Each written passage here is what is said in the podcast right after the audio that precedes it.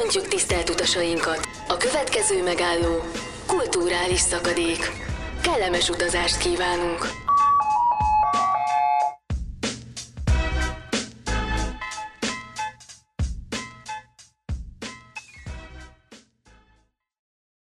Köszönöm a kedves hallgatókat, ez itt a Kulturális Szakadék legújabb epizódja. Üdvözlöm a mikrofonoknál Ádámot, Sziasztok!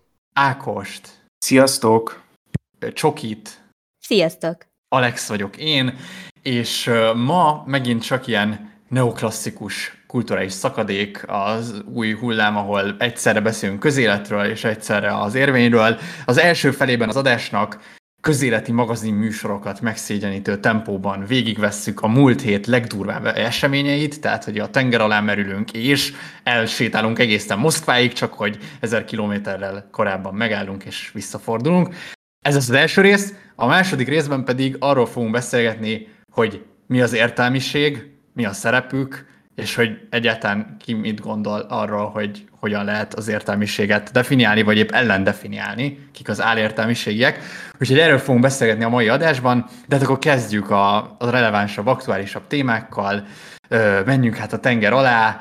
Ádám, bemutatod létszi ezt a hírt, mert tudom, hogy téged ez nagyon elkapott, tehát hogy Hát szerintem nincs olyan, aki ezzel a hírrel múlt héten ne találkozott volna. Engem elképesztően lekötött napokig ö, olvasgattam a híreket, fejleményeket, néztem a TikTokon a mémeket, ez pedig nem más, mint az Ocean Gate-nek a Ugye itt arról van szó, hogy az Ocean Gate egy olyan vállalat, aki hát ilyen szervezett túrákat, hát ez nagyon rosszul hangzik, de valójában erről van szó, szervezett túrákat csinált a Titanichoz, ugye ez egy 4000 méter mélyen lévő hajóroncs, ugye mindenki hallott róla, meg látta a, a James Cameron filmjét róla, és ugye mi is beszéltünk róla a vágatlan verzió, úgyhogy ez egy ilyen cross promo, úgyhogy azt hallgassátok meg. És hát ez az Ocean Gate-nek ez most már a többedik merülése volt, viszont vasárnap elvesztették a jelet, és hát csütörtökre kiderült, hogy valószínűleg a levegő is elfogyott, majd utána megtalálták a,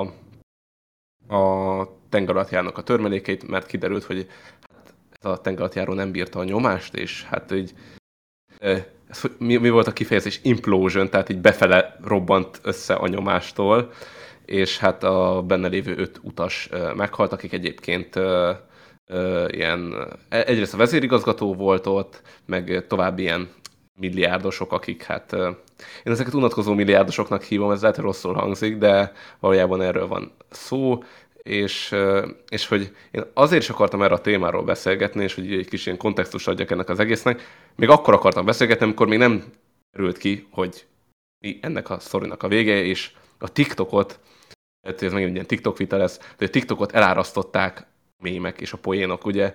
Az egyik oldala az volt a mémeknek, hogy ezt az egész tengeralattjárót egy Logitech 50 dolláros kontrollerrel irányították, ami hát egyrészt szürreálisnak hangzik. A másik szerintem arra mutatott rá, hogy az emberek nem szeretik a gazdag embereket, és ez most már sokat gyára kijön, és már beszélgetünk a parazitáról, egyéb más ilyen a szomorúság háromszögéről, mint filmről, meg hogy Trump megválasz, hogy van egy ilyen, egy ilyen elitellenes, de nem is inkább, inkább ezek a gazdag emberek, meg a gazdagoknak a furcsa hobbiai ellen ilyen kikelés az emberek részéről, és ez szerintem megint egy ilyen példázata volt, ez a TikTokon nagyon jól be tudott gyűröződni, és az egész egy kicsit nekem olyan volt, és hogy Inkább úgy szeretném végigvenni ezt a történetet, hogy nézzük meg ilyen különböző nézőpontokat a történet kapcsán. Ez egész olyan volt, mint egy Black Mirror rész. Valakik nem vannak több ezer méter mélyen, fogy a levegő, mindenki nézi a visszaszámlálást, fogy el az óra, fogy el a levegő, fenn meg az emberek, teljesen abszurd szituáció, és én azon gondolkodtam, hogy basszus, ezen éri nevetni, hogyha amúgy vicces a mém, közben amúgy a másik nézőpontból itt emberek haldokolnak, Szóval nekem ez egész olyan nagyon-nagyon furcsa volt, és szerintem egy nagyon Black Mirror-szerű dolog jött így ebből ki. Azt utána kiderült, hogy valószínűleg már vasárnap ugye meghalt az egész utas, ugye az egész ilyen mémezés, meg aggódáskor már ezeken az eseményeken túl voltunk.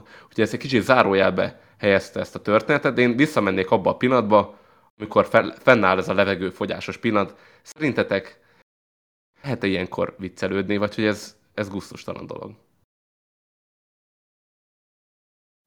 Ö, hát Kezdjük azzal, hogy igen, tehát, tehát amúgy nekem az jutott, es, az, él, az jutott első eszembe, hogy az élet az mindig prózaibb, mint amit így ki lehet találni, hogy amúgy ez egy elképesztő ilyen, tényleg egy ilyen kamaradráma, amit így oda képzel az ember, meg amúgy én is azon gondolkodtam, hogy te jó Isten, mondjuk mi négyen ott lennénk, miről beszélgetnénk így, a, e, miközben látjuk, hogy fogy a, a kibaszott e, levegő, és amúgy ilyen szabadban rohadt undorító volt a média ö, ö, hozzáállása ez, hogy ilyen kicsit olyan volt az egész, mint egy ilyen valóvilág élmény, vagy így tudjátok, régen a valóvilág úgy volt, hogy a fókusznál, amikor ment a fókusz, és a valóvilág kiszavazó show, ott írta alul, hogy így milyen SMS számon lehet ugye izé, és hogy hány százalékon áll a Anikó versus Alekosz, és hogy mennyi idő van még hátra. És basszus most amerikai tévéken az, a híradás közben ugyanígy volt ott a számláló uh, Until Oxygen Depletes, és akkor ott volt 25 óra, 36 perc, 24 másodperc, és így ment egy lejjebb, és így azt éreztem, hogy ez már egy ilyen deszintetizálása az ember, deszenzitizálása az embernek, hogy de jó ég, tehát hogy nem lehet ezt úgy megélni ennek a, a borzasztó drámáját, hanem hogy az egészből már is egy ilyen valóságsót kell generálni, és, és hát igen, de az élet aztán prózaibb lett, mert hát tényleg kiderült az, hogy igazából nem volt ilyen helyzet, mert hát egy másodperc alatt elhunytak, és nem is érz, valószínűleg nem is fogták fel, hogy így veszély van, vagy bármi történik, hiszen azonnal be összenyomod. Tényleg, mint egy konzervdoboz úgy kell ezt elképzelni, vagy mint amikor a szelektív műanyagot így összenyomod a palackot. Nagyon durva egyébként szerintem az a halál nem is. De hogy viccelődni szabad-e? Hát, ez a, én ebben szélsőséges véleményem van, szerintem, szerintem így bármivel lehet, meg kell is viccelni, meg nyilván az van, hogy, hogy ezt valahol meg se lehet állítani, vagy hogyha inkább nekem az a bajom ezzel, hogyha felmerül az a kérdés, hogy szabad-e viccelni, akkor inkább az a következő kérdés, hogy akkor hogyan szabályozod meg, hogy ne viccelhessenek. és nyilván ez meg már... a szólásszabadság része az, hogy ezzel lehet viccelni, tehát nem is így kérdezem. Igen, igen. De hogy e, ezzel viccelni. Ízléses, e... Én bevallom, hogy én röhögtem egy-két, egy-két poénon. Egyszerűen nem tudtam azon nem nevetni, amikor, amikor vágtak olyan képet, hogy len vannak a tengeratjáró romjánál, és hogy így disconnectel a, izé, a Logitech ö, ö, controller, és basszus, én röhögtem. Jó, igen, ezen én is, de... Igen, és hogy, de hogy ettől rosszabb ember vagy-e? Te érted, amit akarok kérdezni?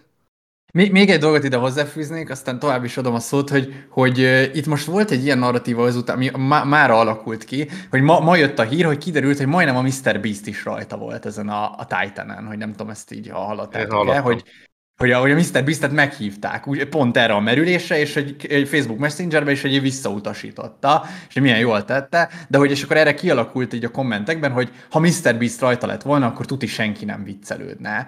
És hogy kicsit ez is, hogy akkor most tehát, hogy, hogyha hogy olyan, szóval a gazdagokkal viccelődni amúgy oké, okay, de hogyha Mr. Beast rajta lenne, hát ő túl kedves ahhoz, hogy viccelődjünk vele, szóval ez is érdekes.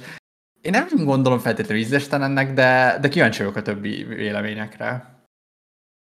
Én uh, szívesen csatlakozom. Az a helyzet, hogy van, vannak a TikTokon belül és a TikTokon kívüli emberek. Uh, szerintem ez ilyen szempontból lehet egy fontos uh, nem tudom, nézőpontváltás, hogy engem így kevésbé öntöttek el a, a mémek, vagy így kaptam mémeket, de szerintem ami a TikTokon lehetett, az egy sokkal nagyobb uh, ilyen áramlat, és, és én valahogy nehezen tudtam így érzelmileg bevonódni ebbe a történetbe, és most uh, ma így sokat uh, twittereztem, még TikTokra is felmentem, hogy valahogy így felpumpáljam magam, és, és így keressek bármit, ami, ami így segíthet ebben. Minden esetre én, én igazából azt gondolom, hogy nem, nem ízléses uh, viccelni ezzel, nyilván lehet viccelni. Én azt is gondolom, hogy hogy talán ebben az egész ilyen reality válásban részt venni, az, az nem, nem egy jó dolog. Én, én valahogy azt Szóval nyilván itt, itt amúgy ez egy ilyen könnyű dolog, mert hogy ők ilyen arctalan milliárdosok voltak, vagy amennyire én utánuk néztem, ilyen brit üzletemberek, vagy voltak ott egy pakisztáni apa-fia páros, vagy afganisztáni, nem is tudom pontosan, hogy, hogy milyen nemzetiségű, de hogy ilyen arctalan üzletemberek, de hogy én így kevésbé éreztem őket akár így közszereplőknek, vagy bármilyen uh, figuráknak, szóval szerintem ők inkább ilyen emberek voltak, akik lementek és meghaltak. Nekem ami ilyen kérdéses volt még így ennek kapcsán, hogy lehet-e így mértékegysége a tragédiának, vagy nem is tudom, szóval, hogy én, én még kamaszkoromban gondolkodtam azon, amikor a Paul Walker mondta, hogy ha ő vezetés közben meghal, akkor gondoljanak rá úgy, hogy boldogan halt meg, és ez nem egy szomorú dolog, hogy én mennyire így nem szeretnék vezetni, vagy most hamarosan vagy megtanulok vezetni, meg ilyenek, tehát ez itt tervben van, de mindig arra gondoltam, hogy ha én vezetés közben meghalnék, az mekkora szívás lenne, mert hogy én amúgy sosem akartam vezetni, meg hogy így hagyjanak ezzel békén, és az én autóbalesetem és a Paul Walker autóbalesete között amúgy van egy ilyen különbség. Értitek, hogy mire gondolok szerintem, tehát így tragédiában. És szerintem ilyenkor ez mindig felmerül, meg ugye a hegymászós tragédiánál is felmerül, hogy azoknak az embereknek a halála, akik egyébként tudatosan választottak egy kockázatos dolgot, az vajon valóban tragikus-e, vagy hogy mennyire tragikus, és én valahol ott vagyok ebben, hogy szerintem hogy lehet mérni a tragédiákat, tehát vannak különböző mértékű tragédiák a halálon belül is, de hogy a halál az már önmagában egy akkora tragédia, ahol, ahol így nem, nem, nem ízléses ezen így ércelődni vagy viccelni, főleg amíg még így benne vagyunk ebben a dologban. De én nem kaptam ezeket a TikTok mémeket, szóval valószínűleg belőlem is kitört volna a nevetés, tehát nem akarok egy ilyen hipokrita pozíciót felvenni. Hát első körben én azt mondanám, hogy ami vicces, azon, azon az ember nevet. Tehát, hogy és, és hogy szerintem ez ennyire egyszerű. Tehát, hogy a, a humor, meg a vicc az ennyire zsigeri, ennyire uh, mélyen van, és pont ez benne a fantasztikus egyébként, ami vicces, azon az ember nevet, tehát, hogy uh, szerintem ez, ez, ezen nincs mit moralizálni. Az egy másik kérdés, hogy te te csinálnál-e ebből viccet? Tehát, hogy te tevőlegesen csinálnál-e sorozatban viccet valaki más nyomorából, meg tragédiájából a TikTokra, ez szerintem egy másik minőség. Én azt gondolom, hogyha éppen uh, emberek haldokolnak, akkor te ne gyártsál egyébként vicceket TikTokra. Szóval, hogy itt, itt az aktív szerep. De hogy, hogyha meg éppen egy beszélgetésben pont úgy jön ki a lépés, hogy pont kimondtál egy kurva jó point ezzel kapcsolatban, és mindenki más rög, annak is szerintem más a minősége. Szóval, hogy itt szerintem a belefektetett energia mértéke az valahogy összefügg azzal, hogy, hogy mennyire mm, ízléstelen az, amit éppen csinálsz. És talán e, egy kicsit azt érzem, hogy amikor a, amikor a mém oldalakon politikai hasznot húznak abból, hogy dezinformálnak, és gyártják folyamatosan a, a, a mémeket, ugye akkor vicces dolgokat csinálnak, de hogy annak megvan ez a dezinformációs aspektusa, ami, ami etikátlan minimum, hogyha nem még súlyosabb, és hogy a, egy kicsit ezt érzem ezzel kapcsolatban is, hogy maga a vicc szerintem nem bűn, az a kérdés, hogy milyen hatása van. És akkor, amikor emberi életeket dehumanizálsz a vicced által, és ezt ilyen iparilag teszed az interneten, akkor érzem azt, hogy akkor ott abban van valami felelősséged, ott valamit éppen elbaszol, ott valami olyan érvénytelen dolgot csinálsz, amit nem kéne csinálnod. A másik dolog, amit most Ákos mondott, az a marhára egyetértettem, hogy szerintem igenis tragédia és tragédia között nagyon, nagyon nagy különbség van. Hogyha az ember rendszeresen extrém sportol, akkor pontosan tudja, hogy abba ő belehalhat, hogy annyira extrém dolgot művel, aminek van egy nagyon súlyos kockázata, és ha valami rosszul sül el, még akár nem is az ő hibájából, akkor annak nagyon jelentős következményei lehetnek, és szerintem amikor felnőtt emberek nagy felelősséget vállalnak, és eközben meghalnak, az egy ilyen racionalizálható dolog, hogy oké, okay, most így nem döbbenünk meg rajta, és nem roppanunk össze. Ez viszont nem jelenti azt, hogy mondjuk a, a szeretteiknek ez a fajta gyász könnyebb lenne, mint, mint, a, mint a másik esetben, amit Ákos felhoztál. Úgyhogy szerintem itt meg ilyen perspektíva különbség van én azt gondolom, és, és van egy sztori, amit be akarok hozni, hogy ami, ami nekem ilyen nagyon megrázó történet volt, hogy nagyon kacérkodtam a sikló ernyőzéssel korábban, és volt egy ilyen borzasztó magyar tragédia, hogy egy magyar siklóernyőző kényszerleszállást hajtott végre egy nagyon magas, 15 méter magas fa tetején, úgy, hogy alpinista végzettsége volt, úgy, hogy sikeresen leszállt, úgy, hogy kikötötte magát, rögzítette magát a fához, hogy minden esélye meg volt hogy, meg, hogy túlélje, tényleg, tehát hogy teljesen profin jártál, és még rádiós telefonjuk is volt, és felhívták a mentőszolgálatot, csak éppen a hegyi mentő könnyű kis helikopter máshol volt, és ezért kiküldtek egy kétrotoros katonai repülőgépet. És a kétrotoros katonai repülőgép nem mérte fel, hogy veszélyezteti az embert a fán, és konkrétan addig cseszelődtek, amíg le, le nem fújták a fáról az embert, és meghalt a sérüléseibe, és ez csak és kizárólag a segítőknek a felelőssége volt. Tehát, hogy uh, én inkább ezt tartom ilyen elképesztő tragédiának, amikor minden esélyed megvan arra, hogy túléld, minden kompetenciád megvan arra, hogy biztosítsd a saját túlélésedet, és valaki más oda jön és megöl téged. Tehát, hogy és, és, hogy, és hogy nem szándékosan, nem rossz indulatból, nem azért, mert érdeke van benne, hanem azért, mert béna, és hogy nem tudnak jó döntést hozni. És hogy én ebben látom az ilyen egészen elképesztő tragédiát, hogy egy ilyen ostoba, banális hülyeség miatt meghalni, hát azt szerintem sokkal borzasztóbb dolog, mint az, hogy vállaltál egy kurva nagy kockázatot, lementél nem tudom, ezer méter mély mélyre az óceánba, és hát meghaltál.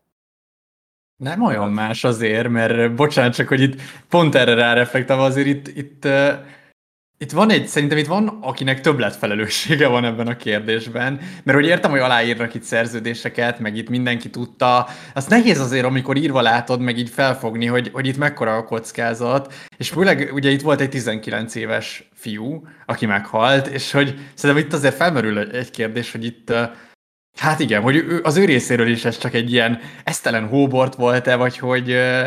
Hát ott, az övé a legnagyobb ott... tragédia, azt mindenki... Nyilván az övé a legnagyobb tragédia, igen. én is, hogyha számosítani lehet, akkor itt, itt lennék benne. És, és egyébként a valami megérintett, vagy mint valami így idegesített a, a folyamban, amiben próbáltam belekerülni, az a heroizálás.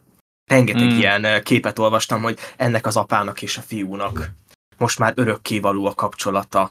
Ők felmerték fedezni az óceánokat, a tengereket, szóval, hogy így... Úristen, ja, ez, is egy, ez is egy... Szörnyű, de egyébként szóval, hogy... hogy, na, ezzel szemben a viccom sokkal érvényesebb szerintem. Tehát, hogy a, ez, a, ez a fölösleges heroizál, ezek nem hősök, még csak nem is felfedezők. Hát nem vicceljen már senki, hát ez egy katasztrófa turizmus nagyon gazdag emberek számára, és egyébként erről is lehetne beszélni, hogy mennyire Mennyire okés ez, hogy az Everestre járunk, mert van elég pénzünk, mert lemeltünk a, a Titanicot megnézni, mert van elég pénzünk, és hogy lehet, hogy ezeket a dolgokat tényleg meg kéne hagyni, akik ezeket szakmájuk szerint csinálják, és tényleg felfedezők, akik, nem tudom, a James Cameron azért megy le, hogy az teljes mértékben feltérképezze egy hajót, hogy tudjon csinálni egy olyan kordokumentumot, egy dokumentumfilmet, meg egy, meg egy normális filmet, ami, ami nem tudom, értéket képvisel, és nem csak egy ilyen beteljesületlen vágy az emberbe a, azért, mert de is illik elmenni, és hogy vannak ezek a helyek, amik így folyamatosan növekeznek az embernek az ilyen bakancslistán, hogy jó, hát ide is el kéne menni, mert megtehetem, mert ide is el kéne.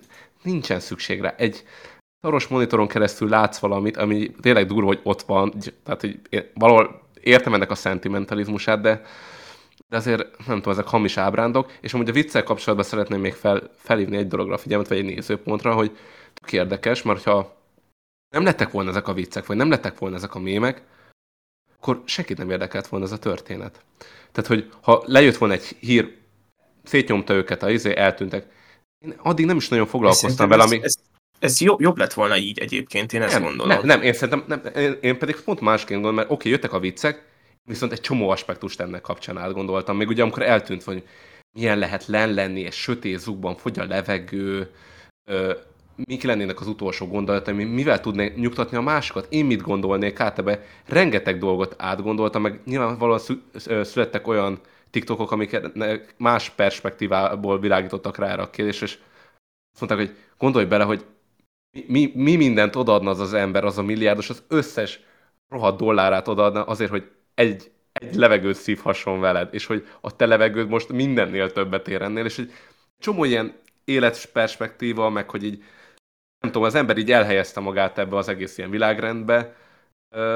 Nekem nagyon tanulságos volt ez a történet, és én egy csomót gondolkodtam ennek a nem vicces oldalán is, és hogy ez biztos nem történt volna meg, hogyha nem lettek volna a viccek, mert akkor nem hívta volna fel a figyelmet erre a sztorira ez az egész.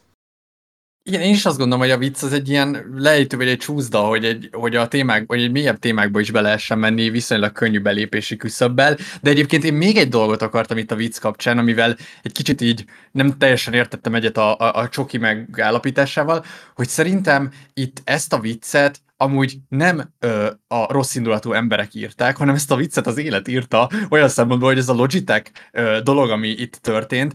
Tehát, hogy mondjam, én, én azt látom azokban a mémekben, amik például, és szerintem ez volt a többség, ez a Logitech-es, ö, ö, hogy megtalálták a víz alatt az Xbox kontrollert, meg mit tudom én, hogy, hogy ez egyszerűen annak szól, hogy annyira abszurd, hogy hogyan fenébe lehet egy 50 dollár, tehát ezek gazdag, hipergazdag emberek, akik milliárdokat ö, adnak ennek az Ocean Gate-nek, és, és lemennek egy ilyen kis joystickkal, és hogy, hogy ráadásul nem tudom, hogy a hiba az most Nyilván nem értjük, de, hogy... Nem, nem, nem, semmi köz... Tehát, de, na, úgy a Logitech szerintem azért egy jó szimbólum ennek a, a dolognak, mert még csak nem is arról van szó, hogy egy kontrollerrel irányították, hanem, hanem egy Logitech kontrollerrel. Tehát, hogy még a kontroller közül se az, ami mondjuk egy ilyen nagyon precíziós, a legjobb, hát ami... Teszkós, teszkós kontroller. Az, amit igen, megveszel, és a földhöz baszod, mert felidegesíted, és annyira nem sajnálod, mert nem, nem, nem, a, nem a legjobb. Tehát nem egy a legjobb PS kontroller, vagy, tehát, vagy nem tudom, mivel drónokat irányítanak, biztos lehetett volna sokkal jobb minőségű dolgot, és hogy, hogy ennek az egésznek az, az ilyen budget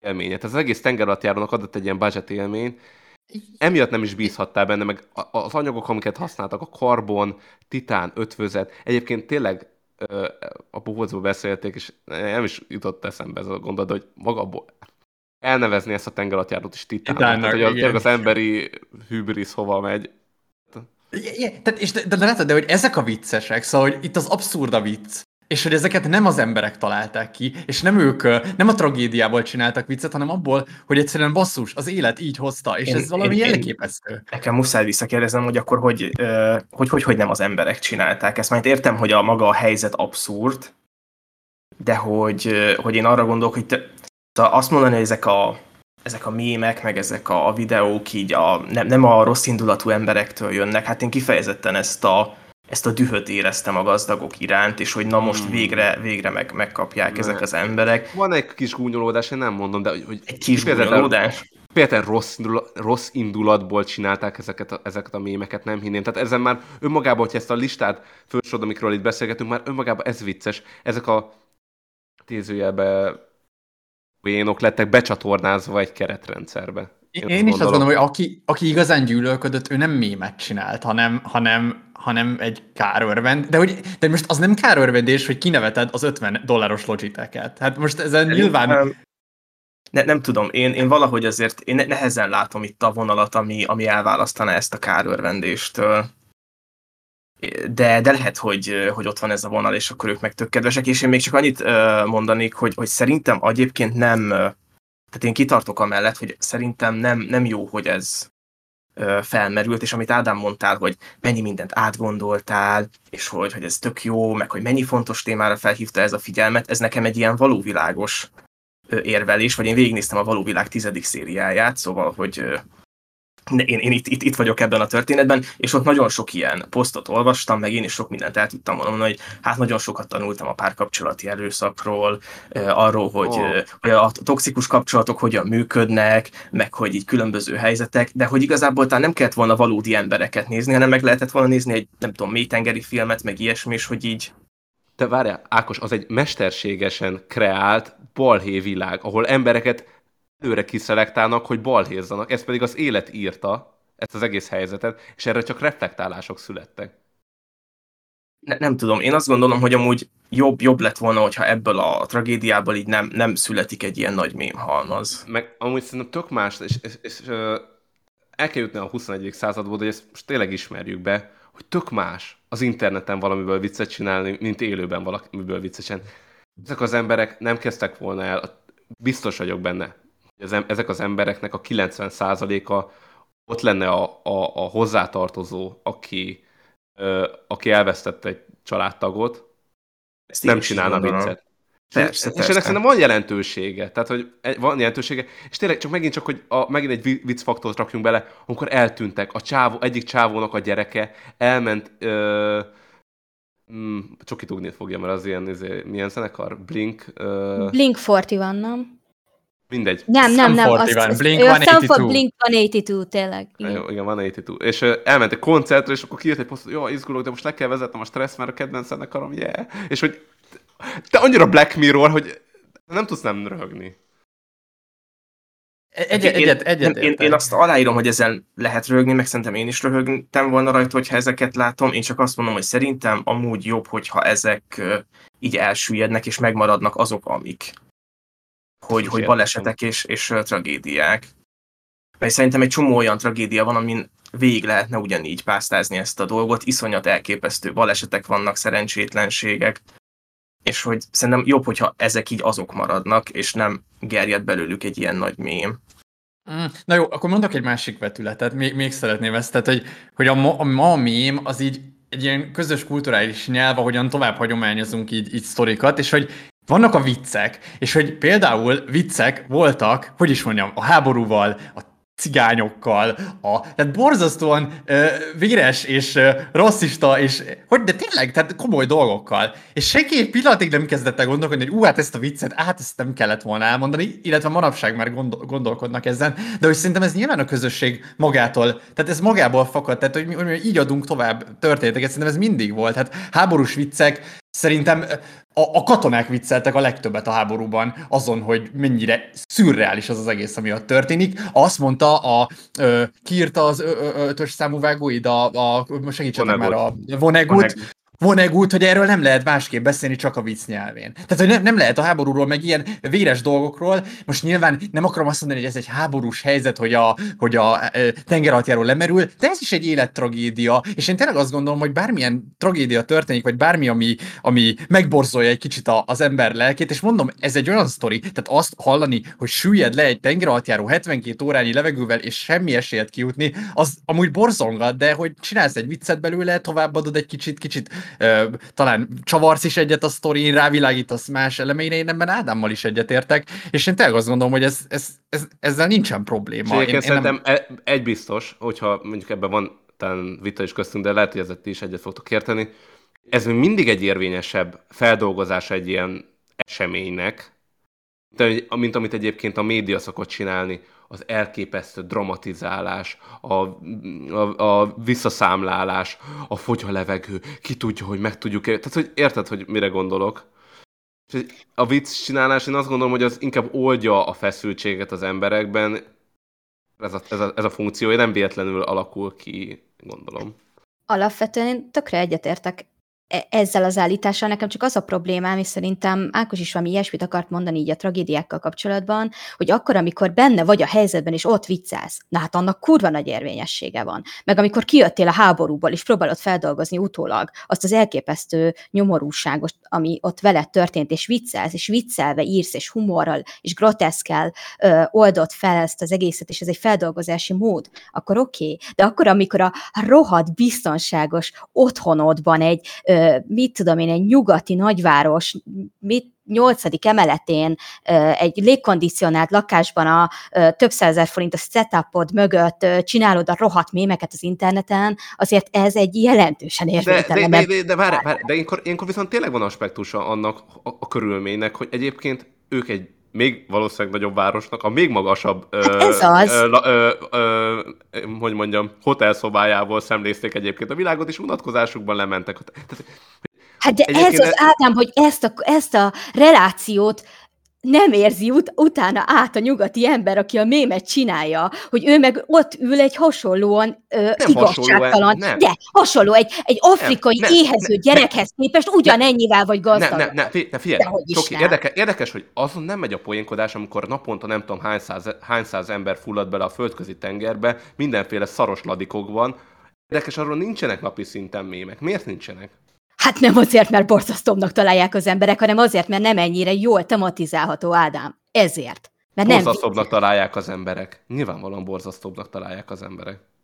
Hát, hogyha így megkérdezed egy kérdőjébe, akkor azt mondom, hogy valószínűleg azt mondanák, hogy igen, borzasztó, mert több lélekszám, meg nem tudom. De azért eszükbe nem, se jut, hát... Ádám, nem jut eszébe a tinédzsernek a TikTokon, és nem csinál belőle mémet. Ezért. Nem. Hát, mi? Hát nem, nem tematizálható. Egyszerűen nézd meg, hát mi, mi, mi az abban? Abban semmi vicces nincsen. Nincsen egyszerűen emberi közrehatás, meg balfasság, meg a minek ment oda faktor, tudom, ezt lehet gúnyolni, meg szokták is, meg mi is szoktuk, de hogy azért valami, valamire mégis rátapint, hogy az, emberből kijön, aminek ment oda. Nem, tudod, tudod, mit gondolok erről? Hogy ugyanaz történik a, a menekült válságban át, megtörténő tragédiával kapcsolatban, mint ami az orosz-ukrán háborúval kapcsolatban megtörtént, hogy egy idő után szaturálódott az ember, és már nem érdekli. Kevesebbet voltak ott a hírekben, mert kevesebb kattintás született belőle. nem is volt ember már nem gondol, nem gondol rá. nem, nem gondol rá, és ebbe se, erre se gondol, ezért nincsen belőle mém. Mert hogy nem gondolunk de, erre de, az egészre.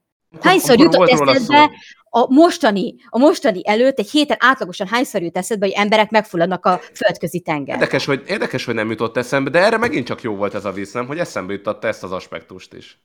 Hát az a jó, hogy mi most beszélgetünk el. De, de nem, én is, én is azt gondolom, hogy amúgy itt, itt a pont, hogy ez egy tünet, hogy nincs erről vicc, mert hogy ez azt jelenti, hogy valami nem jól működik. Tehát, hogy, hogy az, hogy a, vannak bizonyos dolgok, amikkel nem viccelünk, hanem végtelen polarizáció van, és hogy a média meg a politika is abban érdekelt, hogy folyamatosan feszültséget szítson belőle, és mérget meg haragot, ahelyett, hogy egy nevetséges dologgá tenni. Szerintem, tehát most érted, olyan dolgokat teszel nevetségesé, amit feldolgozni akarsz, vagy amivel, vagy amivel így, uh, amiről akarsz így normálisan beszélni, és olyan dolgokkal nem viccelsz, ami, amit, amit, nem, amit nem akarsz, hogy megbeszéljenek az emberek, hanem azt akarod, hogy, hogy dühöngjenek és, és köpködjenek, vagy éppen végtelen nagy szomorúsággal viszonyuljanak hozzá. Én, én tényleg azt gondolom, hogy ez... nem értek egyet, Alex. Nagyon sok dologgal nem viccelsz, és a legtöbb dolog ezek közül olyan dolog, ami téged egész egyszerűen nem érdekel, és semmilyen szinten nem mozgat meg. Még egy gyors kiegészítést tennék, hogy én uh, szerintem voltak uh, migráns viccek, uh, már csak azért is gondolom ezt, mert volt még ilyen előadás is ezekből, és én nekem a, a kedvencem, majd ezt belinkelem, uh, hogy volt óvodában, vagy nem, általános iskolás, alsós gyerekek farsangján ilyen migráns jelenetek nagyon-nagyon szürreális ezeket így visszanézni, hogy jön a migráns át a határon, és hogy akkor itt van a rendőrnek beöltözött gyerek, és akkor így próbálja őket visszaszorítani, és hasonlók. Szóval ez akkoriban, szerintem még akkor nem volt TikTok, meg hasonlók, azért így valahogy így benne volt így a Na, bocsánat, ez vicc, ez vicc volt. Tehát ez, ez nem pont az, amit mondok, hogy ez egy politikai hergelés. Hát ki, ki vette rá azokat az ovisokat, hogy kezdjenek el ö, migránsosat Igen, játszani? Nem, nem, nem játszottak migránsosat, migránsosat, hanem ez egy elő, tehát ez egy ilyen fasangi előadás volt. Én nem mondom, hogy ez ö, vicces volt, de értitek, hogy ott a, a közönség nevetett, és ez volt így a szándék, hogy akkor ebből most csináljunk egy viccet. Csak azt mondom, hogy akkor is voltak a migránsokkal szemben egyébként uh, viccek, de az, Igen. mondom, az más aspektus, amikor a kerítésen másznak át, meg amikor belefulladnak a tengerbe. Én itt mondjuk Alexa nem értek egyet, hogy ezt nem, nem tudom egyébként ezt hogy lehet viccessé tenni, mert ennek egyszerűen, aminek vagy hát nem, ki tudja, nem tudom, de ennek jelenleg csak a tragikus aspektusát látjuk. És ez amit a holokauszt viccek, hogy tehát, so, tehát elképzelhetetlen volt sokáig holokauszt viccet csinálni. Csináltak holokauszból is viccet. Hát rengeteg ilyen De hát szóval, hát a George Nyuszi ez egy film is arról, hogy a holokauszt Meg szerintem ilyen, a vicckönyvek egy jelent, azt nem mondom, hogy jelentős része, de én, tehát én csomó ilyen hitleres és holokausztos viccet uh, tudok akár. De ami még szerintem a minek ment oda faktor, hogy szerintem ez egy ilyen elcsúszás, mert én azt érzem, hogy minden ilyen trollság mögött van egy igazságmag. Remélem, hogy még fogunk beszélni a, a megafonos uh, barátainkról, de, de hogy igen, szóval mindek ment oda, az egy trollság, de szerintem ott az a, az a valóság maga, amiről már az elején is beszéltünk, hogy a tudatos döntés.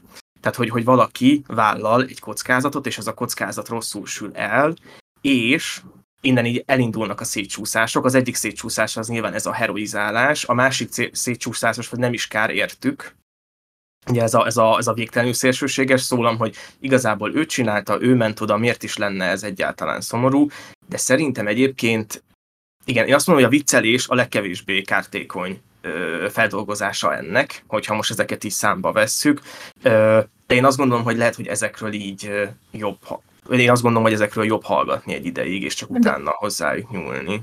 Na, tudjátok, mi jutott még eszembe, hogy pont említetted Ákos itt a, a Suhajda Szilárd esetét, hogy ott is ugye beindult rögtön ez a két pólus, amit most felsoroltál, hogy ő egy hős, a felfedező, a mit tudom én, tényleg, hogy az emberi csúcsra feltörni, és hogy kijött az is, hogy hát amúgy minek ment oda, a hülye sportoló, ott hagyta a gyerekét, szörnyű dolog, de hogy nekem például azt hiányzott ebből a diskurzusban, hogy amúgy ott az, azzal tényleg nem mémelt senki, vagy szerintem nem voltak mémek a Suhajda Szilárdról, és hogy én azt gondolom, hogy ettől igénytelenebb lett a, a kommunikáció erről.